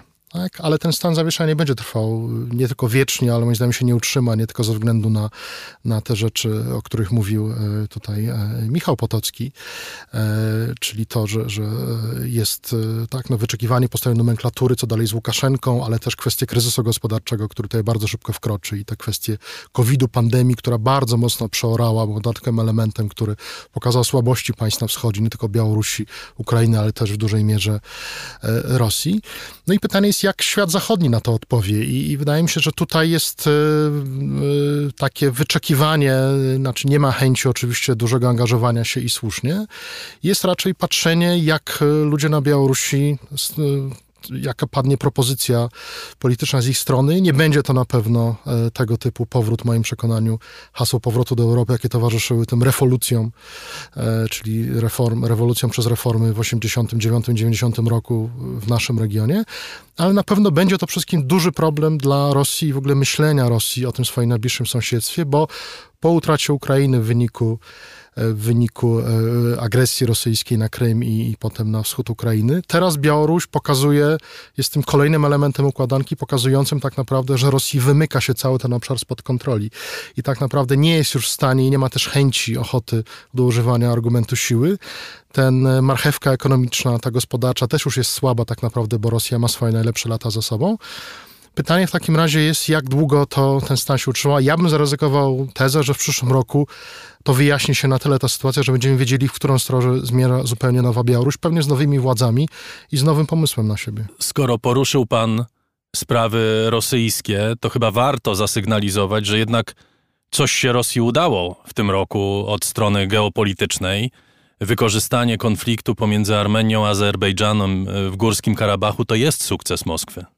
Jest taktycznie, jest bez wątpienia. No tak, no, y, rzeczywiście e, to e, polityka rosyjska rozegrała bardzo dobrym stylu. Natomiast pytanie jest, co to mówi tak naprawdę nam o Rosji, o układzie sił, o tym, tych partnerstwach, które Rosja budowała. No, Armenia jest chociażby, jest przecież częścią Euroazjatyckiej Unii Gospodarczej, czyli tej takiej kopii e, Unii Europejskiej. E, Armenia zawsze była związana też historycznie tak, z Rosją. I pytanie jest jakby, jak to wpłynie na postrzeganie Rosji w, w Armenii. Pytanie jest tak naprawdę, co nam mówi to o relacjach turecko-rosyjskich w tym obszarze. Ja mam wrażenie, że to jest taka e, wojna, jakie były często wojny prowadzone przy okazji procesu dekolonizacji, że stare potęgi gdzieś interweniowały i odnosiły pewne zwycięstwa, ale w końcowym rozrachunku tak naprawdę przegrały to wszystko. Ja uważam, że tak naprawdę jesteśmy też świadkami, ten rok był może on nie był jakiś przełomowy, bo ten proces trwał już, zaczął się gdzieś w moim przekonaniu od, od momentu wojny na Ukrainie, ale Rosja coraz bardziej traci, tak? Już nie tylko to swoje imperium, ale też takie myślenie imperialne, bo widzimy, że raczej mamy do czynienia z próbą e, no, jakiegoś wyjścia z twarzą z różnych sytuacji, pokazania, że jednak jesteśmy w grze, ale tu nie ma już takiego oddechu, tego wielkiego, powiedziałbym, pomysłu imperialnego, który stał e, za Rosją na początku 2000 lat i który potem rozbił się e, o Ukrainę. Raport o stanie świata. Rozmawiamy dziś o świecie w 2020 roku. Czas spojrzeć na świat z boku.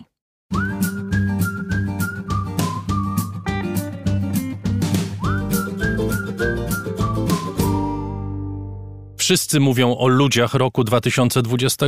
Grzegorz Dobiecki też o ludziach roku, tylko inaczej. Do rankingu ludzi sukcesu kolejka. Na listę przegranych roku, jak zwykle, nikt się nie zgłasza. A byłaby przecież nieporównanie dłuższa od tej pierwszej. W końcu to tłumy pokonanych dają tym nielicznym szczebel do sławy grodu. Zawsze tak było i będzie, nie tylko w sporcie.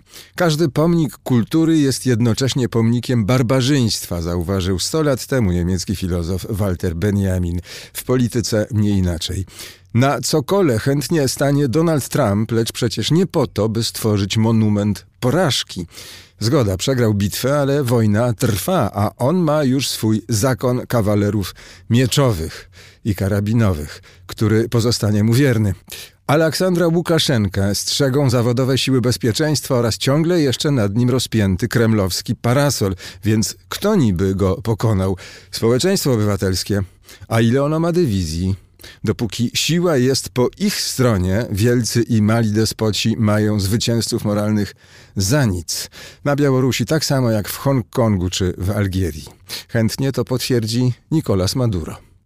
W rejestrze przegranych nie powinno natomiast zabraknąć Jeremiego Corbina, politycznego nieboszczyka.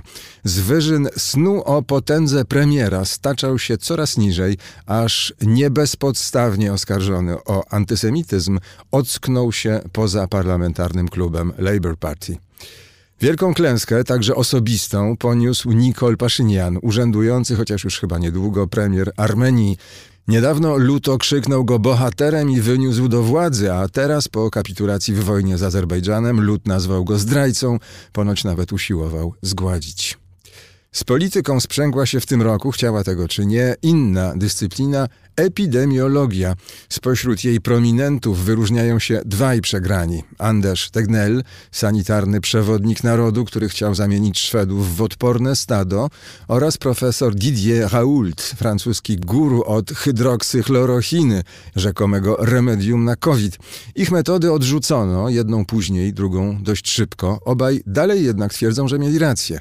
Nikt tego już nie będzie weryfikował, bo świat wybrał odmienną drogę. Inna sprawa, że dalece nie cały świat ją wybrał.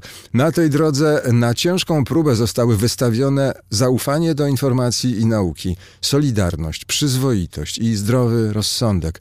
Być może też już przegrały i powinny się znaleźć na najdłuższej z list obok miliona siedmiuset tysięcy ofiar. Grzegorz Dobiecki i jego spojrzenie na świat z boku. Przypominam Państwu, że Grzegorza w tym i w przyszłym roku można słuchać przede wszystkim w programie Dzień na świecie telewizji Polsat News. Tam można go nawet oglądać. A teraz 3R, czyli spotkanie z doktorem Tomaszem.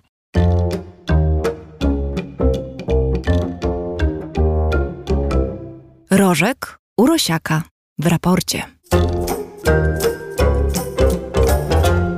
Nie było w tym roku ważniejszego, bardziej dotkliwego dla ludzi zjawiska niż COVID. Zmienił sposób naszego życia, unieważnił wiele przyzwyczajeń, nadał sens i praktyczne znaczenie wielu czynnościom, tak jak choćby korzystaniu z komputera. Co z nami zrobił koronawirus? To jest pytanie, które za chwilę postawię mojemu rozmówcy, którym jest oczywiście Tomasz Rożek, gospodarz kanału Nauka to Lubię na YouTubie i stały współpracownik raportu. Witam cię serdecznie. Witam serdecznie, dzień dobry. Może za chwilę, zanim cię spytam, co nam zrobił koronawirus, to odpowiesz, dlaczego to było tak ogromne wyzwanie dla nauki? Dlaczego y, tak bezradni byliśmy w pierwszych miesiącach, a i przecież teraz nie jesteśmy y, wobec niego całkowicie y, dobrze przygotowani? Zachowując wszelkie skale, i naprawdę podkreślam to, że zachowując wszelkie skale, bo nie chcę być źle zrozumianym, to jest bardziej problem bogatych krajów Zachodu niż problem w ogóle. Dlatego, że kilka razy w życiu zdarzyło mi się być w Ameryce Środkowej, w Ameryce Południowej. I tak teraz, jak mnie o to zapytałeś, taka analogia mi przyszła do głowy, zachowując oczywiście wszelkie proporcje, że jak u nas nie przyjedzie autobus, to my jesteśmy strasznie, strasznie źli i jesteśmy nerwowi ponieważ mamy plany ściśle poukładane, ponieważ e, wszystko jest poukładane tak jak w zegarku. A jak tam nie przyjedzie autobus na przystanek, to po prostu ludzie czekają i się tym specjalnie nie ekscytują. Nasz świat, świat bogatego zachodu, jest światem bardzo poukładanym, jest światem bardzo przewidywalnym. E, zamawiamy wakacje rok do przodu nasz pracodawca wymaga od nas, żebyśmy w, zanim się skończy poprzedni rok, dokładnie nakreślili mu, kiedy my wyjedziemy na wakacje w roku kolejnym.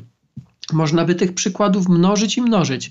E, ja rozumiem, dlaczego tak to u nas działa, Natomiast ja nie, ja nie twierdzę, że to jest źle, ja tylko mówię, że nagle, gdy pojawi się jakiś element, którego żeśmy się nie spodziewali, i to nie jest kwestia, nie wiem, wybuchu supernowej, czyli nowego obiektu na, na, na nocnym niebie, tylko czegoś, co zmienia nasze przyzwyczajenia, to my tracimy grunt pod nogami.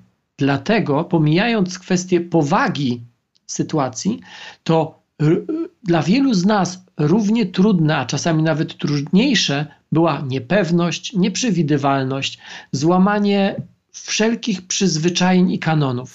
Ale też chyba, Tomku, jeśli można, też chyba presja czasu. To znaczy, tutaj oczekiwaliśmy, my w, cały czas w tym programie rozmawiamy o tym, jak człowiek również zmienia się w 2020 roku, jak ten czas pokazuje, że jesteśmy troszeczkę inni niż kiedyś, niż jeszcze dekadę temu, czy dwie dekady temu. My oczekiwaliśmy od nauki jak najszybszego rozwiązania, no bo to jest absolutnie nie do przyjęcia, że ludzie umierają, że ludzie chor chorują w tak ogromnej... W XXI wieku. W tak ogromnej liczbie. Tak, ja, bar ja bardzo często spotykałem się z tym argumentem, jak to jest możliwe w XXI wieku. Tylko, że jak często czy naukowcy, czy ludzie zajmujący się e, nauką mówią, że nauka to nie jest coś takiego, co zna odpowiedzi na wszystkie pytania. Nauka to nie jest coś takiego, co, co jest w stanie rozwiązać każdy problem. Stara się rozwiązać, dąży do tego, żeby rozwiązać, ale nie potrafi zmieniać rzeczywistości, nie potrafi czynić cudów. To, to wtedy to w, to w tym przewidywalnym świecie takie, takie stwierdzenie, które jest najszczerszą prawdą, trochę wygląda jak takie trochę krygowanie się. Tak, tak, my wiemy, że wy nie potraficie rozwiązywać wszystkich problemów, ale je rozwiązujecie. I nagle pojawia się coś, z czym trudno, yy, z, czym, z czym trudno się poukładać, dlatego że myśmy tego nie przewidzieli. Mówię myśmy, nie, że nikt tego nie przewidział, bo jak się spojrzy w statystyki, to widać dokładnie, że co kilkadziesiąt lat pojawia się bardzo duża epidemia. I jak się patrzy wstecz, to rzeczywiście ta regularność po prostu jest. Więc to nie powinno być zaskoczenie. To jest bardzo ciekawe, przepraszam, że ci przerwę, ponieważ yy, my jesteśmy przekonani, że to było coś niebywałego, coś niezwykłego, a ty mówisz o tym, że co kilkadziesiąt lat rzeczywiście tego typu epidemie się pojawiają. W, w ogóle epidemie. Mało tego, o mniejszej skali przecież epidemie pojawiają się znacznie częściej. Przecież my żyjemy co kilka, co kilkanaście lat pojawiają się epidemie, w których umierają tysiące ludzi, tylko one bardzo rzadko do tej pory dotykały ten bogaty zachód, prawda? No więc wiesz, jak się popatrzy na statystyki, na co ludzie umierają na świecie, to nagle się okazuje, że tych epidemii, tych chorób, e, niektórych chorób, których my w ogóle nas już nie znamy z powodu, nie wiem, szczepień czy wysokiego poziomu medycyny, e, że umiera na nie całkiem spora, duża, ca, całkiem spora grupa ludzi. Dlatego podkreśliłem na początku, e, że to szczególnie uderzyło w świat zachodu, w świat poukładany, świat bogaty, świat, który jest przekonany, że rozwój technologiczny, rozwój naukowy e, rozwiązuje wszystkie problemy i wystarczy odpowiednio wybudować wokół siebie taką, taką tarczę z tej nauki i technologii, jesteśmy bezpieczni. I nagle pojawia się coś, co nie w przeciągu kilkudziesięciu lat, tylko w ciągu kilku miesięcy wywraca to wszystko do góry nogami. I zauważ jeszcze jedną rzecz, która moim zdaniem potwierdza to, o czym ja mówię. Pomijając kwestie medyczne, jak pojawia się temat szczepionek albo nowych terapii, to za każdym razem jest taka nadzieja, wróćmy do normalności. W naszym świecie normalność równa się przewidywalność. My tym pogubiliśmy się najbardziej. Pomijam ten aspekt czysto naukowy, pomijam ten aspekt czysto medyczny. Natomiast e, to, że nasz świat poukładany, idealnie dopasowany, najczęściej przewidywalny i pozbawiony ryzyka, że on runął, na to nie byliśmy przygotowani na, na, na żadnym z wielu poziomów, o tak powiem. Jeśli popatrzymy na reakcję naukowców, to chyba trzeba powiedzieć, że ten wirus nie był jakimś nadzwyczajnym wyzwaniem dla nauki w tym stanie, w jakim ona w tej chwili się znajduje. No, w ciągu kilku czy kilkunastu miesięcy udało się wynaleźć szczepionkę, która, na co wszystko wskazuje, jest skuteczna. Dokładne dane o skuteczności szczepionek, pomijam dane samych producentów, absolutnie nie twierdzę, że producenci kłamią. Mówię tylko, że zwykle to znowu jakby zachowując skalę, to jest trochę tak, jak producent samochodu deklaruje, ile samochód spali na 100 km mm, i on jest testowany w jakichś konkretnych warunkach, natomiast później jak przychodzą warunki takie, że tak powiem, życiowe, to, to, to później czasami się to nieco rozjeżdża, więc te dane dopiero dostaniemy. Natomiast rzeczywiście mm, tempo, w jakim e, szczepionki opracowano, e, było bardzo, bardzo szybkie, bardzo duże i bezprecedensowe. Z tego teraz mamy niestety, czy stety, czy niestety, no to jest argument przeciwko tym szczepionkom. To jest troszeczkę inny temat.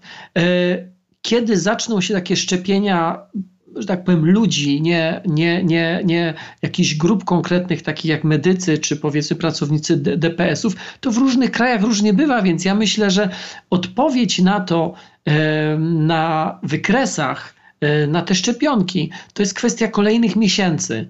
E, ja pamiętam naszą rozmowę o szczepionkach sprzed kilkunastu tygodni, gdzie sam fakt wynalezienia szczepionki, tego, że ona już jest w laboratorium, e, to jest super, ale to nie oznacza jeszcze, że kolejnego dnia wszyscy będą zaszczepieni. To jest ogromna, ogromna logistyczna, logistyczne przedsięwzięcie i to musi jeszcze potrwać długie miesiące. Logistyczne i psychologiczne, jak wiemy, jest coraz więcej tak. grup e, ludzi, którzy kwestionują w ogóle potrzebę e, przyjmowania tych szczepionek pamiętam również rozmowy, kiedy sam zgłaszałeś wątpliwości co do tego, co to znaczy skuteczność 90 czy 95 czy 98%, skuteczność czego. Czy my odpowiedzi na te pytanie na przykład już mamy? To znaczy, czy szczepionki, które będą podawane, one są skuteczne w jakim sensie, że jak, jak ktoś ją przyjmie, to skuteczność jest 98%, że nie zachoruje na chorobę, jeżeli wirus zaatakuje organizm? Trochę zależy, o które szczepionki pytasz. Natomiast jeżeli mnie pytasz o to, czego y, nie wiemy, to najważniejsze dzisiaj pytanie, i ono dotyczy wszystkich szczepionek, ale ono także dotyczy samej choroby, to na jak długo one wystarczą. Innymi słowy, my nie do końca wiemy, czy po zaszczepieniu się tymi szczepionkami przeciwciała będą z nami, czy będą krążyły w naszej krwi przez kilka miesięcy, czy przez kilka lat. Są choroby, na które wystarczy zaszczepić się raz, ale są takie, na które trzeba się szczepić, albo jeżeli chcemy się czuć bezpiecznie, statystycznie bezpiecznie, to powinniśmy się szczepić co roku. Taką chorobą jest chociażby grypa. Więc to jest największe pytanie, i na to pytanie rzeczywiście odpowiedzi nie znamy. Natomiast na wiele z tych pytań, które e, wiele osób, w tym ja w czasie naszej rozmowy, e, wiele osób zadawało to pytanie wtedy, kiedy Pfizer opublikował informację, mamy szczepionkę, to na wiele z tych pytań dzisiaj odpowiedzi już są. Wtedy to był moment, w którym nie były zakończone jeszcze badania trzeciej fazy klinicznej. Dzisiaj nie tylko te badania są zakończone, nie tylko dla szczepionki Pfizera, ale także dla Moderny, także, także dla AstraZeneca. E, w sumie preparatów, które w tym momencie testuje się już na ludziach, jest ponad 30 a w sumie szczepionek, które się bada na całym świecie, jest 170.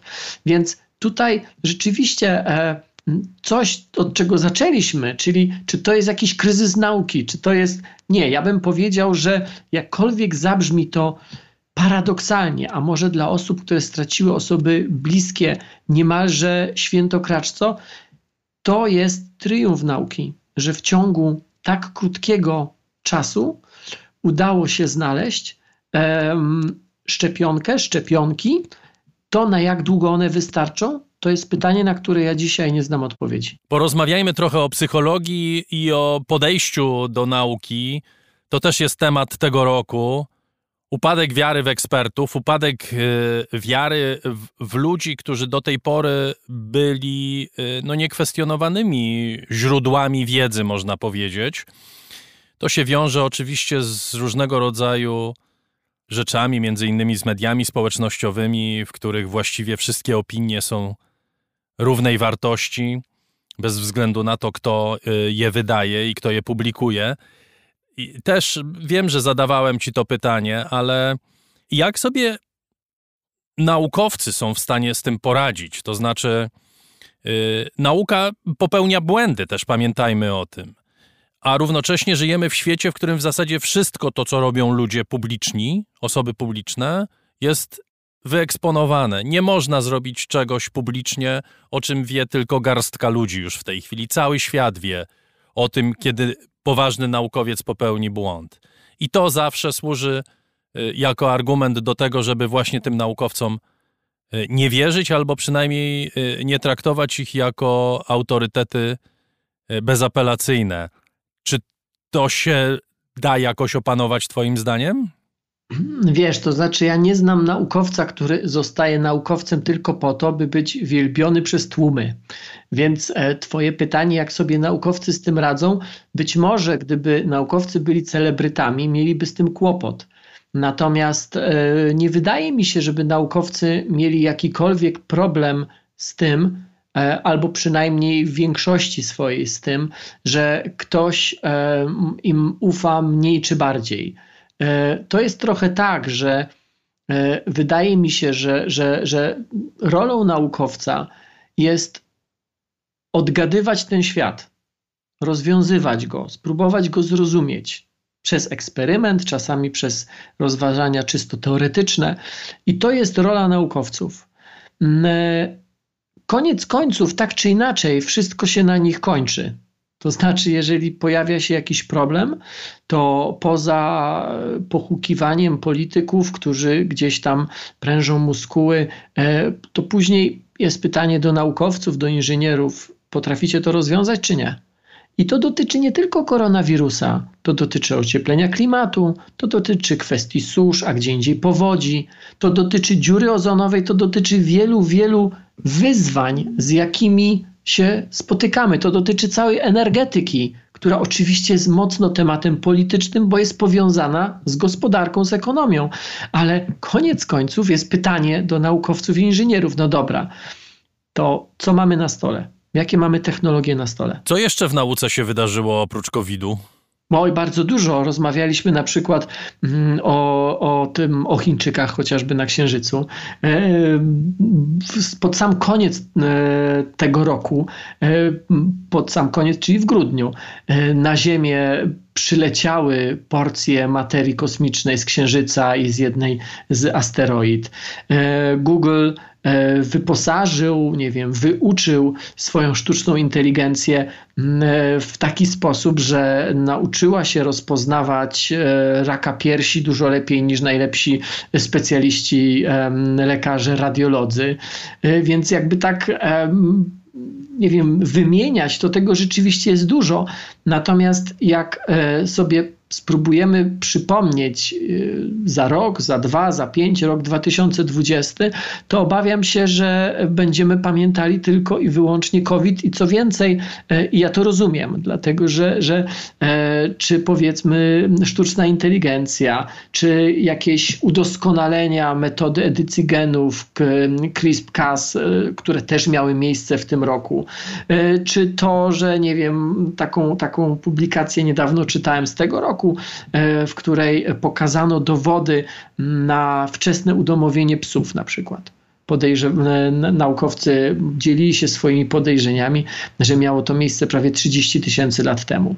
Więc to, więc to jest, e, a z kolei inni naukowcy podejrzewali, czy podejrzewali, pokazali skamieniałości wodorostów miliard lat e, temu. Więc to, to, to jest to są duże rzeczy, ale tak czy inaczej dla większości z nas wodorosty, psy e, czy, czy sztuczna inteligencja to są rzeczy totalnie wtórne, mm, bo e, COVID na tyle w nas uderzył mocno, nie tylko od strony naukowej, medycznej, ale te, tak, także tej społecznej, psychologicznej, że myślę, że cała reszta się gdzieś tam chowa w cieniu. Najważniejsze z tego, co powiedziałeś dzisiaj, to jest chyba to zdanie, że mamy do czynienia z triumfem nauki, a nie z porażką nauki, nawet jeśli wielu ludzi nie wierzy w ten triumf.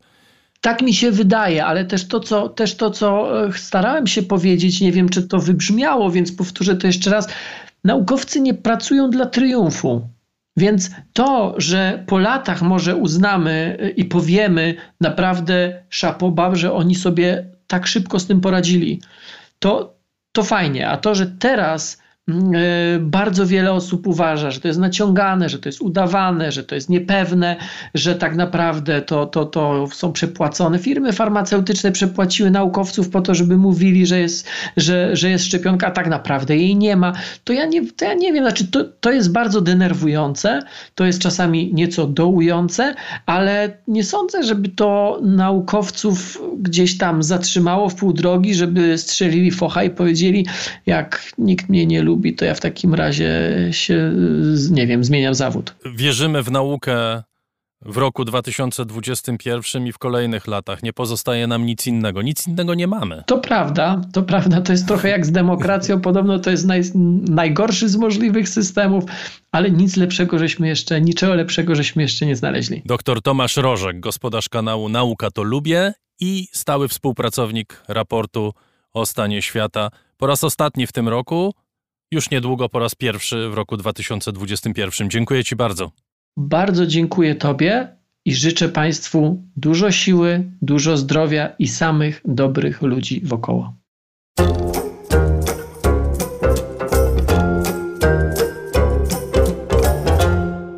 Dziś w raporcie o stanie świata podsumowujemy rok 2020, patrzymy na to, jak być może będzie wyglądał w 2021, a z nami Olaf Osica, ekspert do spraw międzynarodowych. Co uczyniła pandemia w sensie politycznym?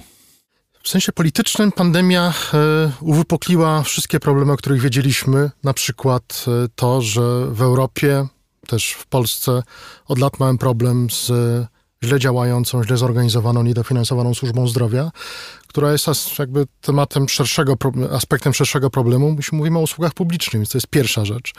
Wydaje mi się bardzo ważna też w kontekście Unii Europejskiej, Europy i tej tradycji takiej, że tym się różnimy od Amerykanów, że mamy na wysokim poziomie rozwinięte usługi publiczne i to wydaje mi się był taki stres test dla, dla tej narracji i on wypadł różnie w różnych krajach, w niektórych wypadł yy, gorzej albo nawet e, źle.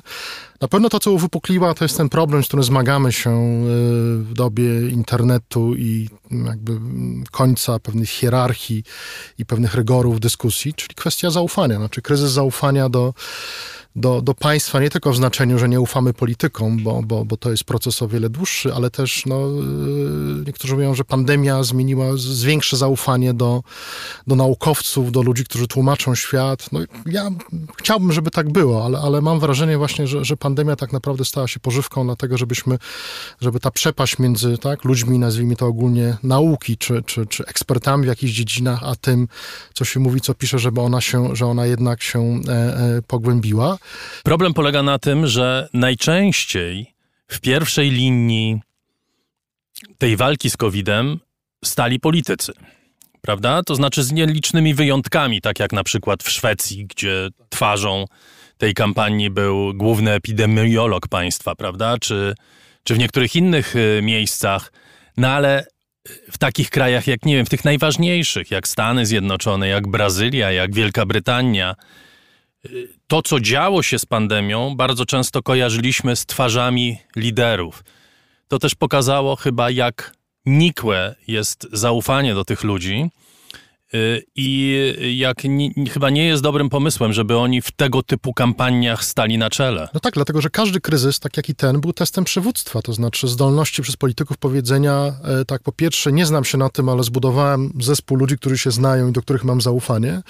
Po drugie, nie będę wam obiecywał, obiecywała tak, gruszek na wierzbie, bo nie wiem, jak to będzie przebiegało, więc apeluję, żebyśmy, tak, żebyście państwo, tak, e, E, stosowali się do różnego rodzaju zaleceń, ale nie mogę wam obiecać, że wiem, kiedy epidemia się skończy, kiedy zostaną zniesione rzeczy, że to byłoby niepoważne. Trochę, czyli brakowało trochę takiej mowy Churchilla o tym, że jedyne, co mogę obiecać, to krew, pot i łzy. Ale były państwa takie chociażby jak Niemcy, gdzie akurat na czele państwa stoi, stoi nie tylko polityk z ogromnym doświadczeniem, ale też tak się złożyło fizyk z wykształcenia, który e, jest, rzeczywiście rozumie nauki ścisłe i jakby rozumie świat nauki. I kanclerz Merkel była tym, była tą osobą, która tłumaczyła e, trochę w takiej konwencji telewizji śniadaniowej, oczywiście robiła to w, w parlamencie i, i na konferencjach prasowych, dlaczego, z czego wynikają, na czym polega ta epidemia, z czego się, e, dlaczego ten rozwija się na takie inaczej i w związku z czym dlaczego państwo podejmuje tak, działania związane z zamykaniem e, e, e, działalności gospodarczych, czy zamykaniem po prostu przestrzeni.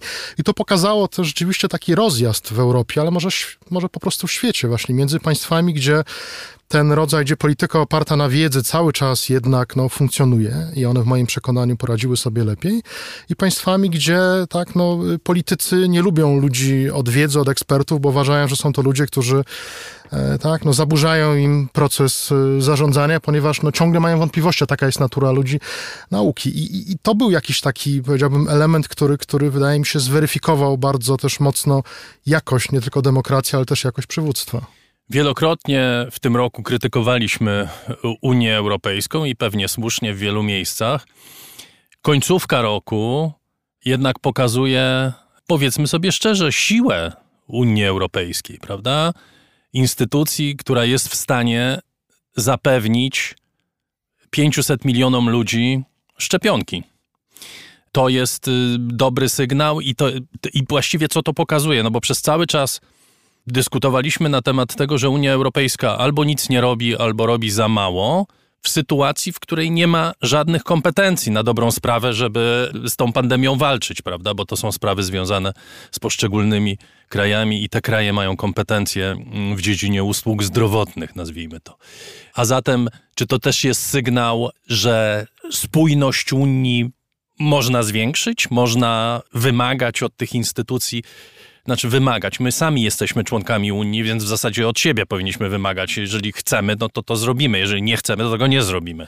Myślę, że tak i nie. Znaczy tak na pewno w tym sensie, że okazało się, że chociaż każdy kryzys powoduje, że orientujemy się na własne rządy, że państwa się zamykają, pamiętamy kwestie granic, to jednak rozwiązania dzisiaj w tym, tak, to jest banalne stwierdzenie, tak, w tym połączonym, zglobalizowanym świecie, no wymagają odpowiedzi na poziomie, tak, wyższym, no regionalnym, może globalnym za dużo, bo globalnie tym zarządzać strasznie ciężko jest, ale w przypadku Europy widać było, że tutaj rzeczywiście struktury unijne, we współpracy oczywiście z rządami, potrafiły e, no jednak przynieść pozytywne rozwiązania. Mówiliśmy o Funduszu Odbudowy, teraz mówimy o wspólnych zakupach szczepionek. Natomiast jest ten pewien element, powiedziałbym, który cały czas tej, wydaje mi się, że który czeka nas być może, e, a może nie, w rozmowie na temat tak naprawdę, co pandemia, jaką lekcję społeczną dała pandemia. Bo jednym z takich mitów społeczeństw zachodnich, i my też do tego mitu aspirujemy, jest to, że rolą państw, rządów, instytucji jest zdjęcie z nas jakiegokolwiek ryzyka działania. Tak? To się mówi, że są społeczeństwa wysokiego ryzyka i niskiego ryzyka. Wysokiego ryzyka społeczeństwa na wschodzie, w krajach, tak, gdzieś w Afryce. My jesteśmy, chcemy być zawsze bezpieczni. I tu no, się ale okazało, to, nawiązuje pan do pewnego trendu kulturowego, tak, bo my w tak. zasadzie tak powoli zmierzamy w kierunku tak, stworzenia społeczeństwa, w którym w zasadzie nikomu nie grozi no właśnie, żadne tylko, ryzyko że, w związku z czymkolwiek. Tak, tylko że pandemia moim zdaniem pokazała, że jest pewien, yy, znaczy no bardzo przykry z tym dylemat. Znaczy oczywiście my możemy yy, ograniczyć to ryzyko do minimum, ale kosztem naszej wolności, tak? Czyli możemy poddać się E, wszystkim systemom inwigilacji na lotniskach, w miastach, tak, w pociągach, które będą nam mierzyć temperaturę, żądać od nas testów, tak, po to, żeby właśnie mieć tą pewność, że jeżeli podróżujemy, nie wiem, studujemy gdziekolwiek, że się nie zarazimy, ale kosztem będzie to, że tak naprawdę będziemy w coraz większym stopniu oddawać swoją wolność osobistą, bo będziemy śledzeni przez aplikacje, wszędzie będziemy sprawdzać na, nasza kondycja, nasz stan zdrowia, tak, albo stwierdzimy, że jednak no, jesteśmy gotowi podjąć pewne ryzyko,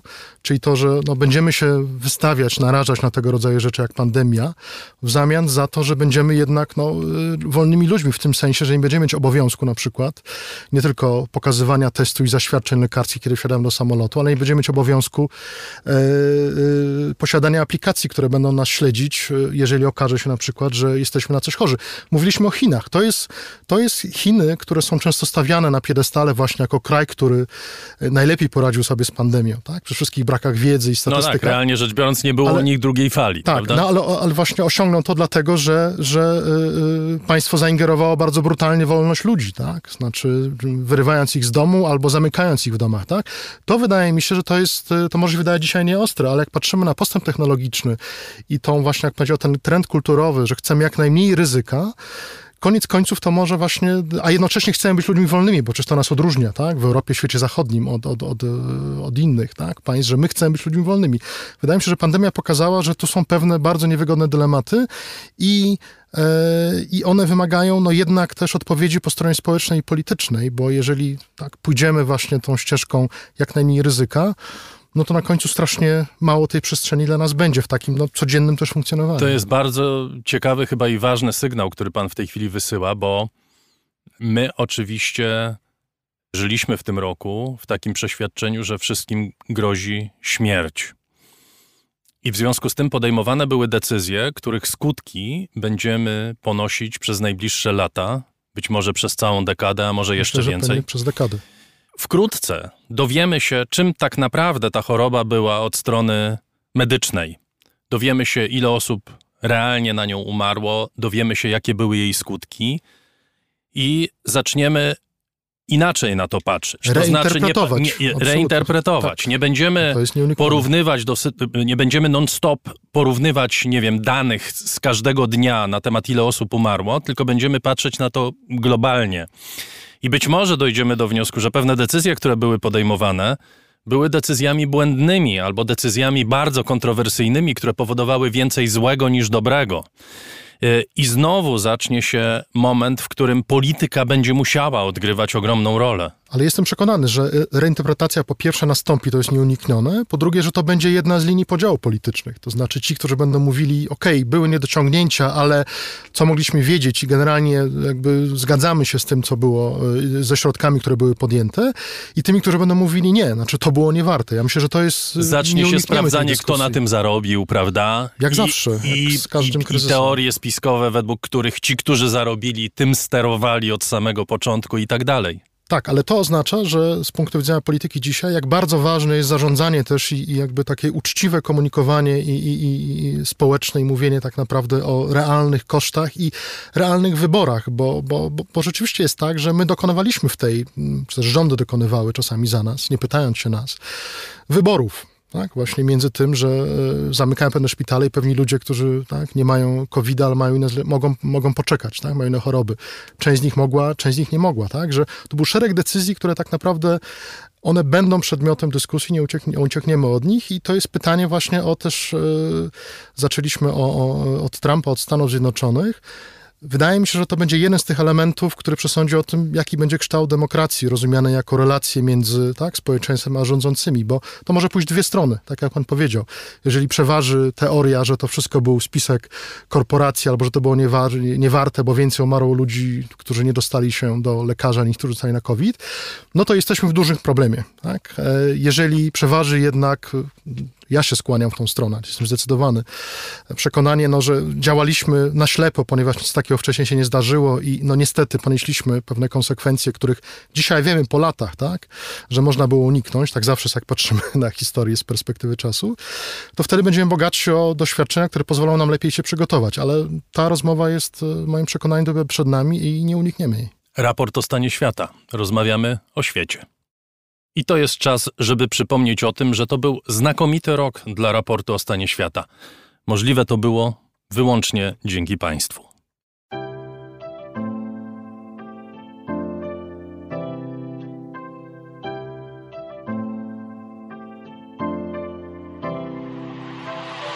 Raport o stanie świata od marca rozwija się dzięki Państwa zaangażowaniu i szczodrości. To dzięki Wam możemy opowiadać o świecie przy pomocy dźwięków. Dzięki Wam ten program jest przygotowywany w profesjonalny sposób z zachowaniem najwyższej jakości, bo na nią właśnie zasługują słuchacze raportu o stanie świata. Z serca dziękuję wszystkim Państwu za wpłaty. Wasza hojność jest dla mnie ogromnym zobowiązaniem. Zbiórka na patronite.pl ciągle trwa, zachęcam do udziału.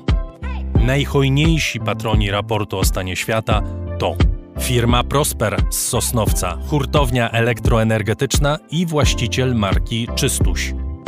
Firma Venterm, instalacje fotowoltaiczne z Dąbrowy koło Niepołomic. Krzysztof Goszkowski. Catering dietetyczny Lightbox, oferujący dietę pudełkową z wyborem potraw z różnych kuchni świata. Michał Małkiewicz. Firma Software Mill. Od zawsze zdalni programują dla całego świata. Dom wydawniczy Muza, bo świat nie jest nam obojętny. Uber. Myślimy globalnie, działamy lokalnie. A także firma Ampio Smart Home. BIMV.pl. Kursy online dla inżynierów. Mariusz Drużyński. Palarnia kawy La Cafo z Augustowa. Gosia i Michał Kowalczewscy. Alan Meller. Paweł Nowy Nowak, organizator konferencji WUD Silesia i projektu spekulatywnego Rzeczywistość Ewentualna Mądrość Znikającej Przyrody. Więcej informacji na www.wudsilesia.pl Michał Piętoń, projektant znaków graficznych. Fundacja Wasowskich, opiekująca się spuścizną Jerzego Wasowskiego i wydawca książek Grzegorza Wasowskiego. Szczegóły na wasowscy.com. Dziękuję bardzo. To dzięki Państwu mamy raport o stanie świata.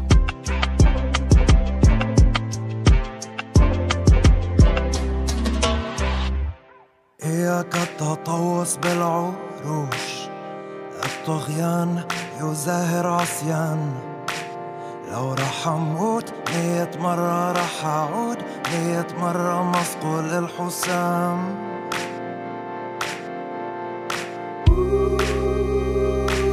تصفى جيشا يشبهني.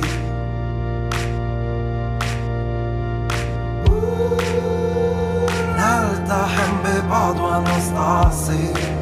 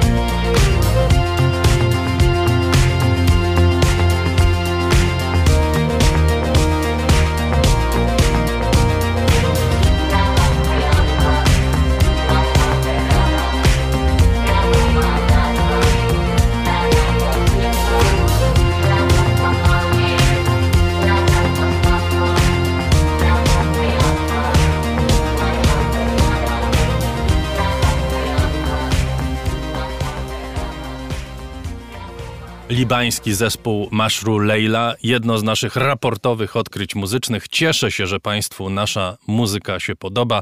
Mashru Leila prowadzi nas w stronę Bliskiego Wschodu.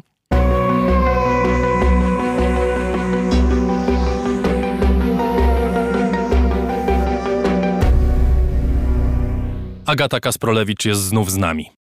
Wywołałeś Darku Liban e, i to bardzo dobrze, bo myślę, że jeżeli ten rok 2020 miałoby opisać zdjęcie, to chyba na pierwszym miejscu e, powinien znaleźć się kadr z wybuchu w porcie w Bejrucie, w stolicy Libanu. E, być może te zdjęcia z sierpnia 2020 roku przejdą do historii nie tylko roku 2020, ale staną się w ogóle takim symbolem pewnej dramatycznej kulminacji złej polityki, zaniedbań władz, korupcji, egoizmu i wielu innych grzechów, które mają na swoim sumieniu władze nie tylko Libanu, ale także wielu innych państw Bliskiego Wschodu. A jaki był ten rok dla Bliskiego Wschodu? O to zapytałam dr Agnieszkę Brycy z Uniwersytetu Mikołaja Kopernika w Toruniu, która wyszczególniła kilka według niej najważniejszych wydarzeń. 2020 rok jest taką symboliczną datą pokazującą, co pozostało po arabskiej wiośnie na Bliskim Wschodzie, a pozostało naprawdę bardzo niewiele. Ta wielka nadzieja runęła, natomiast nadzieją, tą nową nadzieją na te kolejne 10 lat są coraz bardziej takie narastające, oddolne nie tyle ruchy, co takie potrzeby zmiany i coraz częściej mówimy w kontekście Bliskiego Wschodu, że być może nadchodzi arabska wiosna 2.0. Natomiast ten 2020 rok był faktycznie e, ważny nie tylko z uwagi na rocznicę arabskiej wiosny, natomiast wydarzyły się naprawdę bardzo poważne wydarzenia na Bliskim Wschodzie, a nawet to pierwsze, które ja uważam za najważniejsze, wręcz ma charakter tektoniczny, ponieważ zmienia Bliski Wschód tak bardzo, że staje się on takim trochę nowym Bliskim Wschodem, w którym przestają mieć znaczenie stare podziały, a w zasadzie oś, która definiowała przez dekady politykę bliskowschodnią, czyli konflikt izraelsko-arabski. Od lipca mamy serię przynajmniej jak dotąd czterech porozumień, które normalizują relacje świata arabskiego z Izraelem. Ten proces będzie jeszcze trwał, ponieważ tam w kolejce czeka Arabia Saudyjska, ale my wiemy, że Mohammed bin Salman utrzymuje kartę normalizacji z Izraelem jako takiego swojego asa w rękawie na zbliżający się 2021 rok. Drugim wydarzeniem, można by powiedzieć bardzo spektakularnym, które trochę taką klamrą spięło cały 2020 rok, to był podwójny cios w Iran, ponieważ w styczniu w Bagdadzie zginął w zamachu człowiek numer dwa w Iranie, przywódca irańskiego Al-Quds, to jest to ugrupowanie, które e, jest e, takim ramieniem zbrojnym Iranu na Bliskim Wschodzie, więc to był zły początek dla Iranu w styczniu tego roku i równie źle zakończył się dla Iranu ten rok, bo w listopadzie tym drugim ciosem dla państwa irańskiego był zamach na tym razem topowego naukowca irańskiego programu jądrowego, który zginął w Teheranie, a który odpowiadał w zasadzie firmował program jądrowy, czyli chodzi o profesora, także generała Fakhrizadiego. Trzecim było to, co udowodniło, że na Bliskim Wschodzie, jeżeli któreś państwa mają kłopoty i uważa się, że no jest źle, to w, niestety może być tak, że będzie jeszcze gorzej. W sierpniu tego roku doszło do kolosalnego wybuchu w porcie w Bejrucie, który nie tylko spowodował, że zginęło tam ponad 120 osób, 250 tysięcy pozostało bez dachu nad głową, ale ważne jest też to, że Liban stracił możliwość handlu zagranicznego w 80%, bo ten port był oknem na świat E, dla tego maleńkiego państwa na Bliskim Wschodzie. Czwarte wydarzenie, w mojej ocenie, e, jedno z kluczowych na Bliskim Wschodzie, to jest takie izraelskie never ending story, czyli taka historia niekończąca się, która w pierwszej kolejności dotyczy czegoś, o czym świat cały czas mówił latem tego roku, a mówił o czymś, co się de facto nie wydarzyło, bo na lipiec tego roku zaplanowana była aneksja osiedli żydowskich na zachodnim brzegu, natomiast Izrael się z, z tego faktycznie wycofał, co nie oznacza, że wycofał się na zawsze, więc to no, jest to, czego możemy się spodziewać także w następnym roku, ale, ale i w zbliżających się latach. Ale to, o czym tak naprawdę chciałabym powiedzieć, ta prawdziwa niekończąca się historia, to są niekończące się wybory w Izraelu. Otóż w marcu tego roku miały miejsce trzecie w ciągu 18 miesięcy wybory w Izraelu, które na szczęście zakończyły się tym, że Izraelczycy zdołali sformułować koalicję rządzącą, natomiast na nieszczęście przetrwała ona zaledwie 7 miesięcy. I w grudniu tego roku, czyli tuż przed e, świętami, 23 grudnia w nocy Kneset się samo rozwiązał i ogłosił wybory na marzec następnego roku, więc można powiedzieć, że ciąg dalszy niekończącej się historii izraelskiej trwa i to będzie kolejny rok pod hasłem wyborów w Izraelu. To była lista najważniejszych wydarzeń dla Bliskiego Wschodu w roku 2020 autorstwa dr Agnieszki Bryc. Agato, ja bym chciał, żebyśmy porozmawiali również o tym, co mm, wydarzyło się w Afryce. My żyjemy w takich czasach, w których nie ma rozróżnienia na pierwszy świat, drugi, trzeci. Wszystko nas dotyczy. W tym sensie być może krucjata Donalda Trumpa, by ulokalnić politykę, okazała się pewnym mitem, pewnym złudzeniem. Zresztą rozmawiamy o tym przez cały czas w tym programie.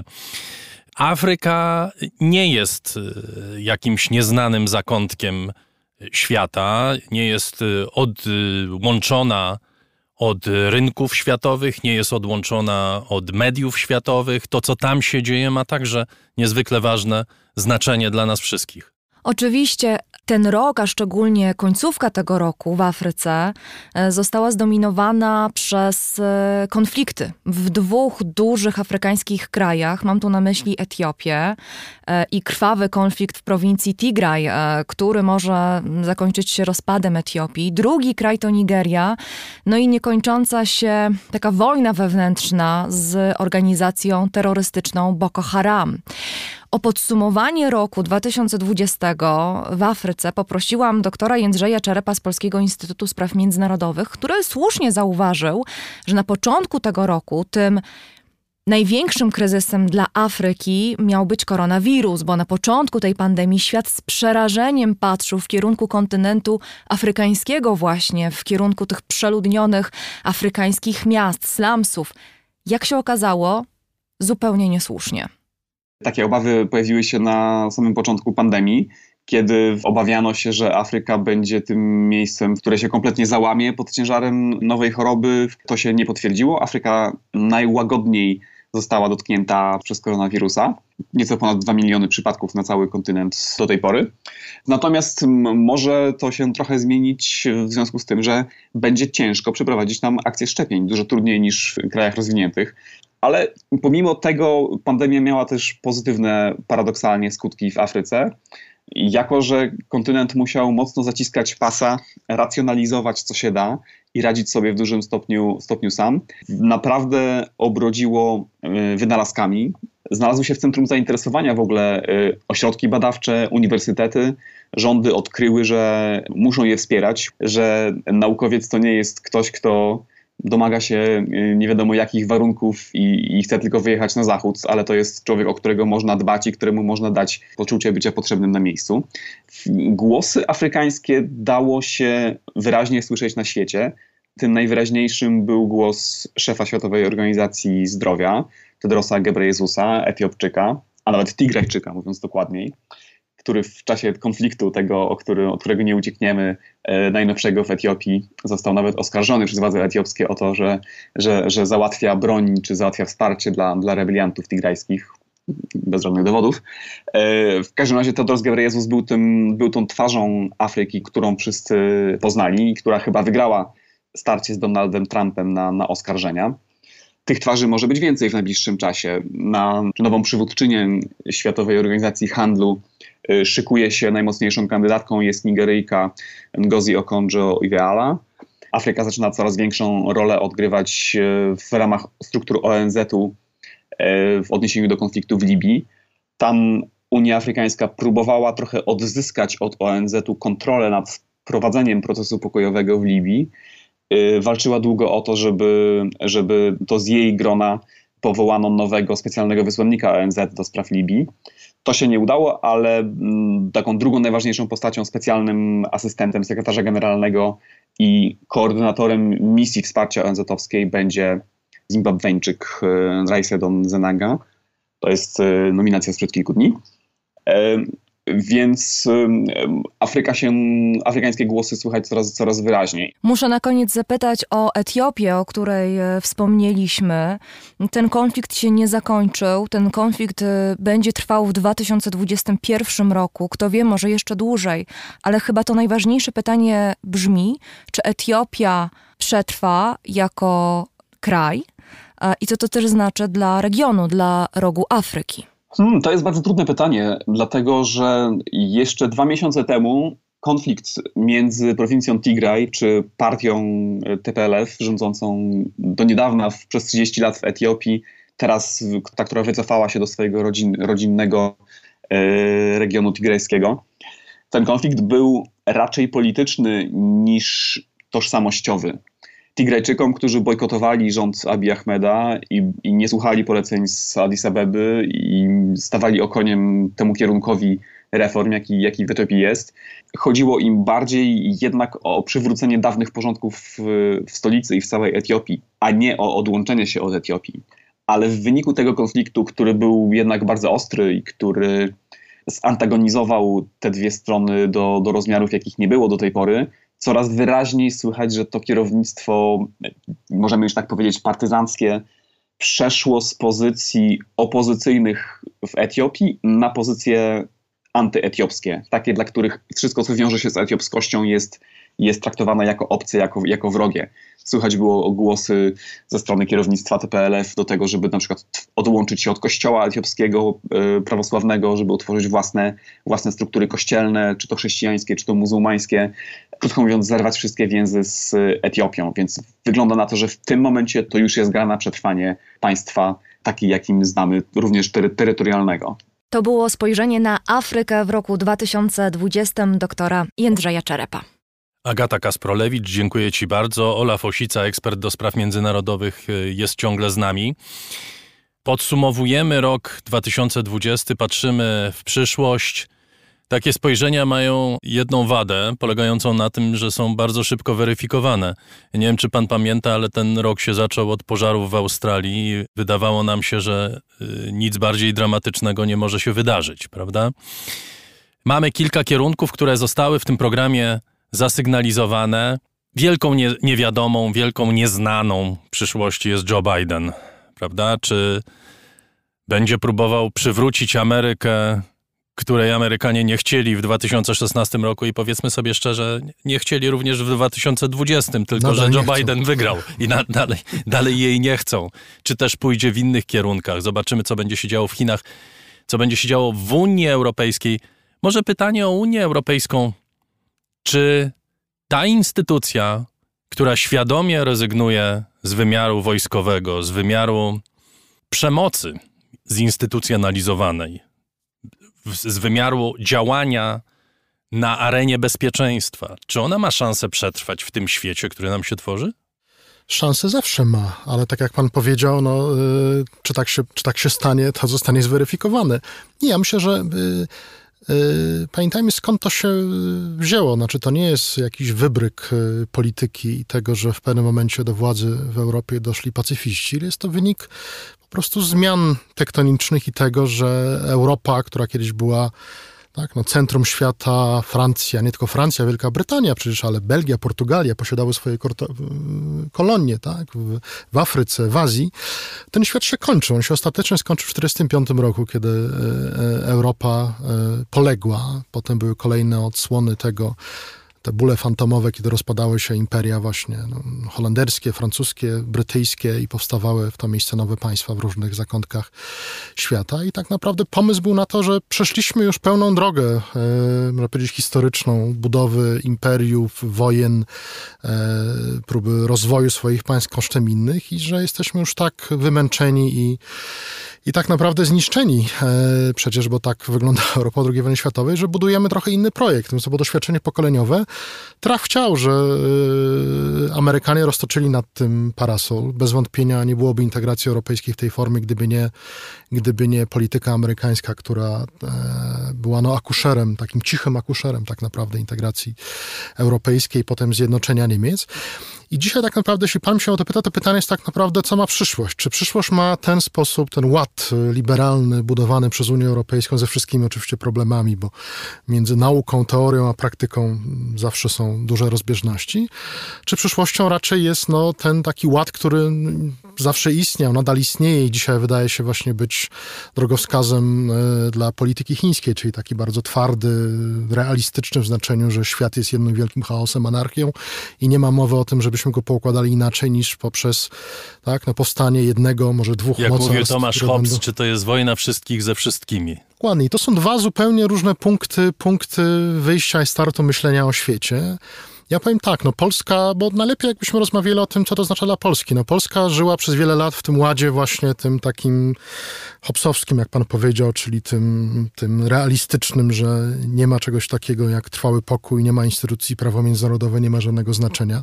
Państwa są skazane na konflikt, e, tak? Mogą się ratować tylko tak, że albo są potęgami, albo są mniejszymi i dołączają do tych potęg. No to nie był dobry okres w historii Polski. Od 30 lat żyjemy zupełnie, jesteśmy częścią tego Zachodu liberalnego. Mam wrażenie, ale mówię, to znowu jest kwestia też pewnych, e, tak, nie wiem, e, opinii politycznych, czy też e, pewnych fascynacji intelektualnych. W moim przekonaniu ten ład, nawet jeżeli ten, który stworzyła Unia Europejska, nawet jak on jest słaby i dysfunkcyjny w takich obszarach, chociażby jak powiem, wojskowość, on jednak ma większą przyszłość, ponieważ on zmienia nam reguły gry w polityce międzynarodowej. No, widzimy, że my dyskutujemy tu kryzys ładu liberalnego, rozpad Unii Europejskiej, a Białorusini po 30 latach tak? E, powiedzieli, mamy dość życia w państwie autorytarnym, które nie daje nam żadnej nadziei na nic absolutnie, tak? Poza tym, że raz na jakiś czas możemy zobaczyć swojego prezydenta. Ciągle ludzie emigrują do Europy no i Stanów właśnie, Zjednoczonych, a nie do Chin no i Rosji. Właśnie, chciałbym powiedzieć, że kierunek migracji jest od wielu dekad e, praktycznie ten sam.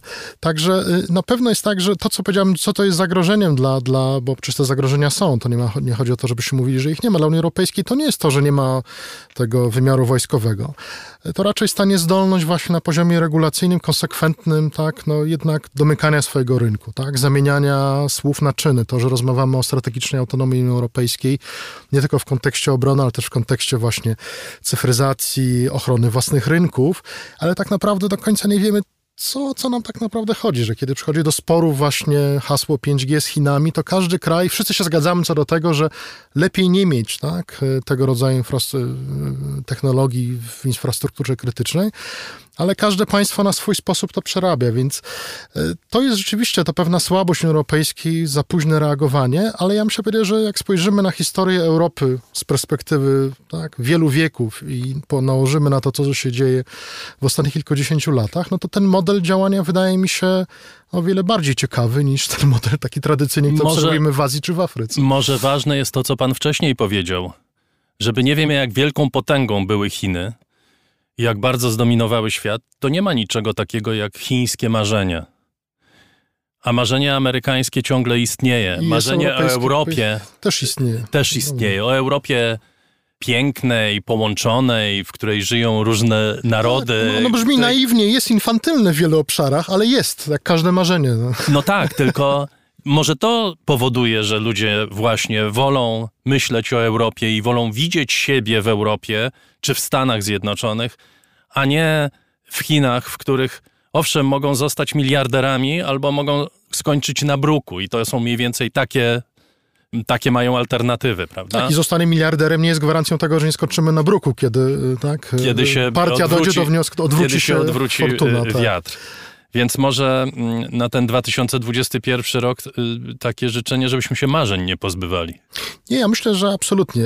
Jest każda sytuacja, każdy kryzys ma do siebie, to znowu banalne stwierdzenie, ale, ale on też y, pokazuje nam szansę na nowy początek y, i, i uważam akurat, że w Europie przy wszystkich problemach, które tutaj mamy, z COVID-em nie tylko, to jest cały czas naprawdę, jak spojrzymy na mapę świata, jedno z najlepszych miejsc do życia. I myślę, że powinniśmy o tym pamiętać, bo często właśnie przez to, że przetrawiamy te wszystkie konwulsje integracji europejskiej, Brexitu, sporów, WET, zapominamy tak naprawdę, że no, funkcjonujemy w pewnym komfortowym świecie i wielu, wielu ludzi w Afryce, w Azji, w Ameryce Łacińskiej chciałoby mieć te problemy tak, polityczne z instytucjami, z brakiem przywództwa, które my mamy na co dzień. Tak? Naprawdę jesteśmy, żyjemy w wyjątkowym czasie i dla mnie osobiście jest to źródło ogromnego optymizmu na przyszłość. Olaf Osica był gościem raportu o stanie świata, ostatniego raportu w tym roku. Na 2021 rok życzę Państwu nieustającej ciekawości świata i wiary, że ten świat może być lepszy, czyli nie ustawania w marzeniach.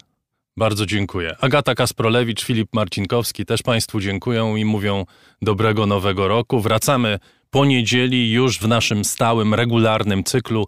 Środa raport na dziś, sobota raport o stanie świata, a już w poniedziałek 11 stycznia kolejny raport o książkach. Wszystkiego dobrego i proszę nie poddawać się smutkowi. Jest szczęśliwego nowego roku. Some things in life are bad, they can really make you mad. Other things just make you swear and curse. When you're chewing on life's gristle, don't grumble, give a whistle. And this'll help things turn out for the best. And always look on the bright side of life. Always look on the light side of life. If life seems jolly rotten, there's something you've forgotten, and that's to laugh and smile and dance and sing. When you're feeling in the dumps, don't be silly chumps. Just purse your lips and whistle, that's the thing. Hey, always look on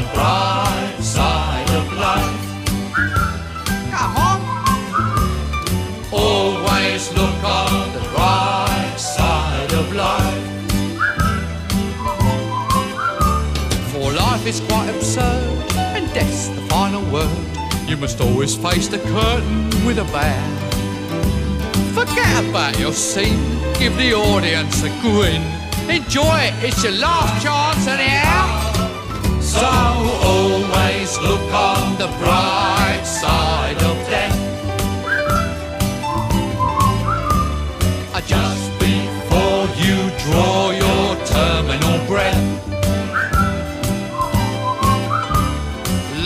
piece of shit when you look at it. Life's a laugh and death's a joke, it's true. You'll see it's all a show, keep 'em laughing as you go. Just remember that the last laugh is on you. And always look on the bright side of life. Always look on the right side of life.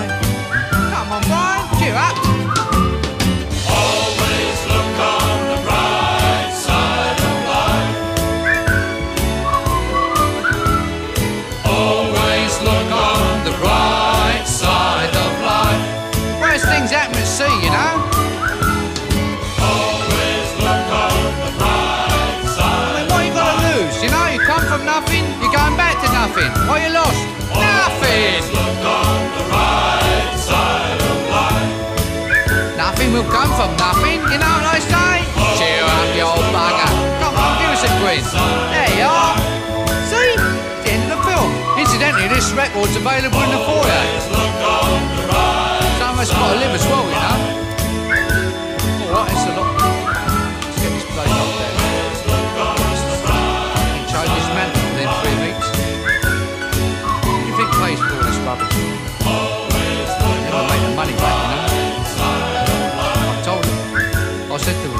Bernie, I said, they'll never make that money back.